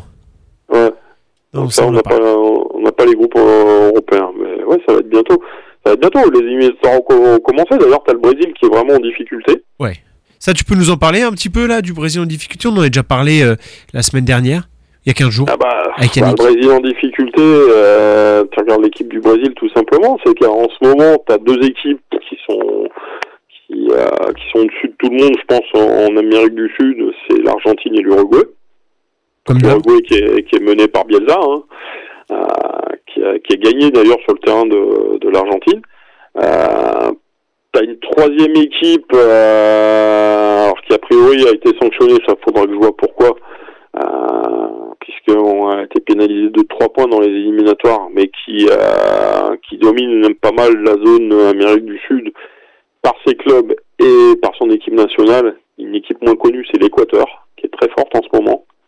Et voilà, et donc euh, il y a la Colombie qui est devant, il y a le, y a le Venezuela qui est, comme, euh, qui est devant, qui a fait de bons débuts d'éliminatoire, ce qui fait que le Brésil est sixième. Donc le sixième, c'est le dernier qualifié, le septième fait un barrage en fait. Donc il faut être sur, dans les sept premiers sur 10 pour avoir une chance de jouer la Coupe du Monde en fait. Donc il doit être, euh, ce doit être jouable pour une sélection comme, comme le Brésil, mais le Brésil est malade en ce moment, clairement. Euh, le Brésil, alors t'as des talents, hein, bien sûr t'as des mecs comme Vinicius, t'as des mecs un peu partout en, Europe, mais oui c'est une équipe hein, qui, a, qui a du mal. Et il y a un autre symptôme qui est encore plus inquiétant, c'est que le Brésil, qui se qualifie toujours pour les Jeux Olympiques, ne s'est pas qualifié cette année. Donc s'est fait battre par le par l'Argentine et s'est fait battre par le, le Paraguay. Par le Paraguay. Voilà, donc leur vedette c'était Henrik, hein, qui est le petit jeune là qui a signé déjà au Real. Euh, bah, ils iront pas aux Jeux Olympiques. Et ça pourtant c'est un objectif pour eux. hein. C'est quelque chose sur lequel ils sont très très attachés. Et voilà, c'est donc pour moi le Brésil passera quand même parce que ça reste le Brésil. Euh, mais bon, c'est quand même pas terrible. hein. Ils ont en 6 matchs, ils ont que 7 points. Ouais, c'est pas énorme. Ah ouais, ils ont perdu à domicile contre le contre l'Argentine, ils ont fait nul à domicile contre le Venezuela. Ok. Et, et voilà, ils ont juste passé 5-1 contre la Bolivie, quoi. Euh, Ouais. Chez eux. Donc euh, c'est pas terrible, hein. Le Brésil pas en point. Pas Ouais, au point. Le Brésil mal en point, ouais. Mal en point. Mm. Bon bah les amis, on va arriver euh, à la fin de cette émission. Merci Mhm. mon Fred d'avoir été avec nous. Comme tous les lundis. hein. Et puis bah voilà, hein, si vous avez d'autres thèmes, euh, des trucs, des espèces de bizarreries historiques, euh, n'hésitez pas à me soumettre parce que j'aurais jamais, sans jaillir, j'aurais jamais pensé à faire la Norvège. Ah Eh ben, Ouais. écoute, on, on va été- on va essayer de t'en soumettre euh, la semaine prochaine. Ouais, bien sûr. Allez, euh, le Tadjikistan. Euh, Tadjikistan. Alors eux, ils sont dans le groupe de Coupe du Monde. Non, non, ils sont Tadjikistan. Je crois qu'ils sont dans un seul groupe en plus. Ils, sont dans un parce que là, il y a le premier tour préliminaire et ah ouais, t'as un groupe, c'est le groupe G. T'as l'Arabie Saoudite, le Tadjikistan et la Jordanie. D'accord. Et la Jordanie n'a qu'un point après deux matchs. hein. Ils ont joué que deux matchs. Mais Tadjik et l'Arabie Saoudite 6 points, Tadjikistan 4 points. Et donc Tadjikistan, Jordanie, c'était les deux révélations de la Coupe d'Asie avec l'Arabie Saoudite. Et t'en as deux qui passent pour le tour suivant. hein. Ok. Ça va être, ça va être très très chaud. Tendu Voilà. Bon, eh bien les amis, vous voulez passer un petit bonjour avant qu'on se quitte? Oh, bah, bah, bonjour Strasbourg, bonjour, tout le monde. Ouais. Reviens-nous rapidement mon Fredo. Ouais, ouais, avec plaisir. Maël, Bon. à ton tour Moi, euh, je vais passer un petit au revoir à Gennaro Cattuso. Ah Merci, Ah. au revoir. C'est- Salut Gennaro. C'est poétique ça, franchement, tu nous déçois jamais Ma- Maël. Jamais, jamais. Gennaro t'embrasse. Bisous. Mer- Merci Michel, je t'embrasse Michel. Merci beaucoup d'avoir été à l'écoute du Morito FC. Ce soir c'était un petit peu laborieux, c'était un petit peu confus, mais bon, c'est parce qu'on est Ouais, toujours Faut arrêter, hein, faut arrêter de vi- vider des pintes avant hein. n'importe quoi Fred. Nous ne sommes pas toi l'ami. Ouais. Merci d'avoir été à l'écoute là, du Morito. Merci d'avoir été avec nous. On se retrouve lundi prochain, même jour, même heure. Et comme on aime à le dire, sortez couverts les amis. Bisous bisous. Allez, Ciao. Bisous, bisous, ciao.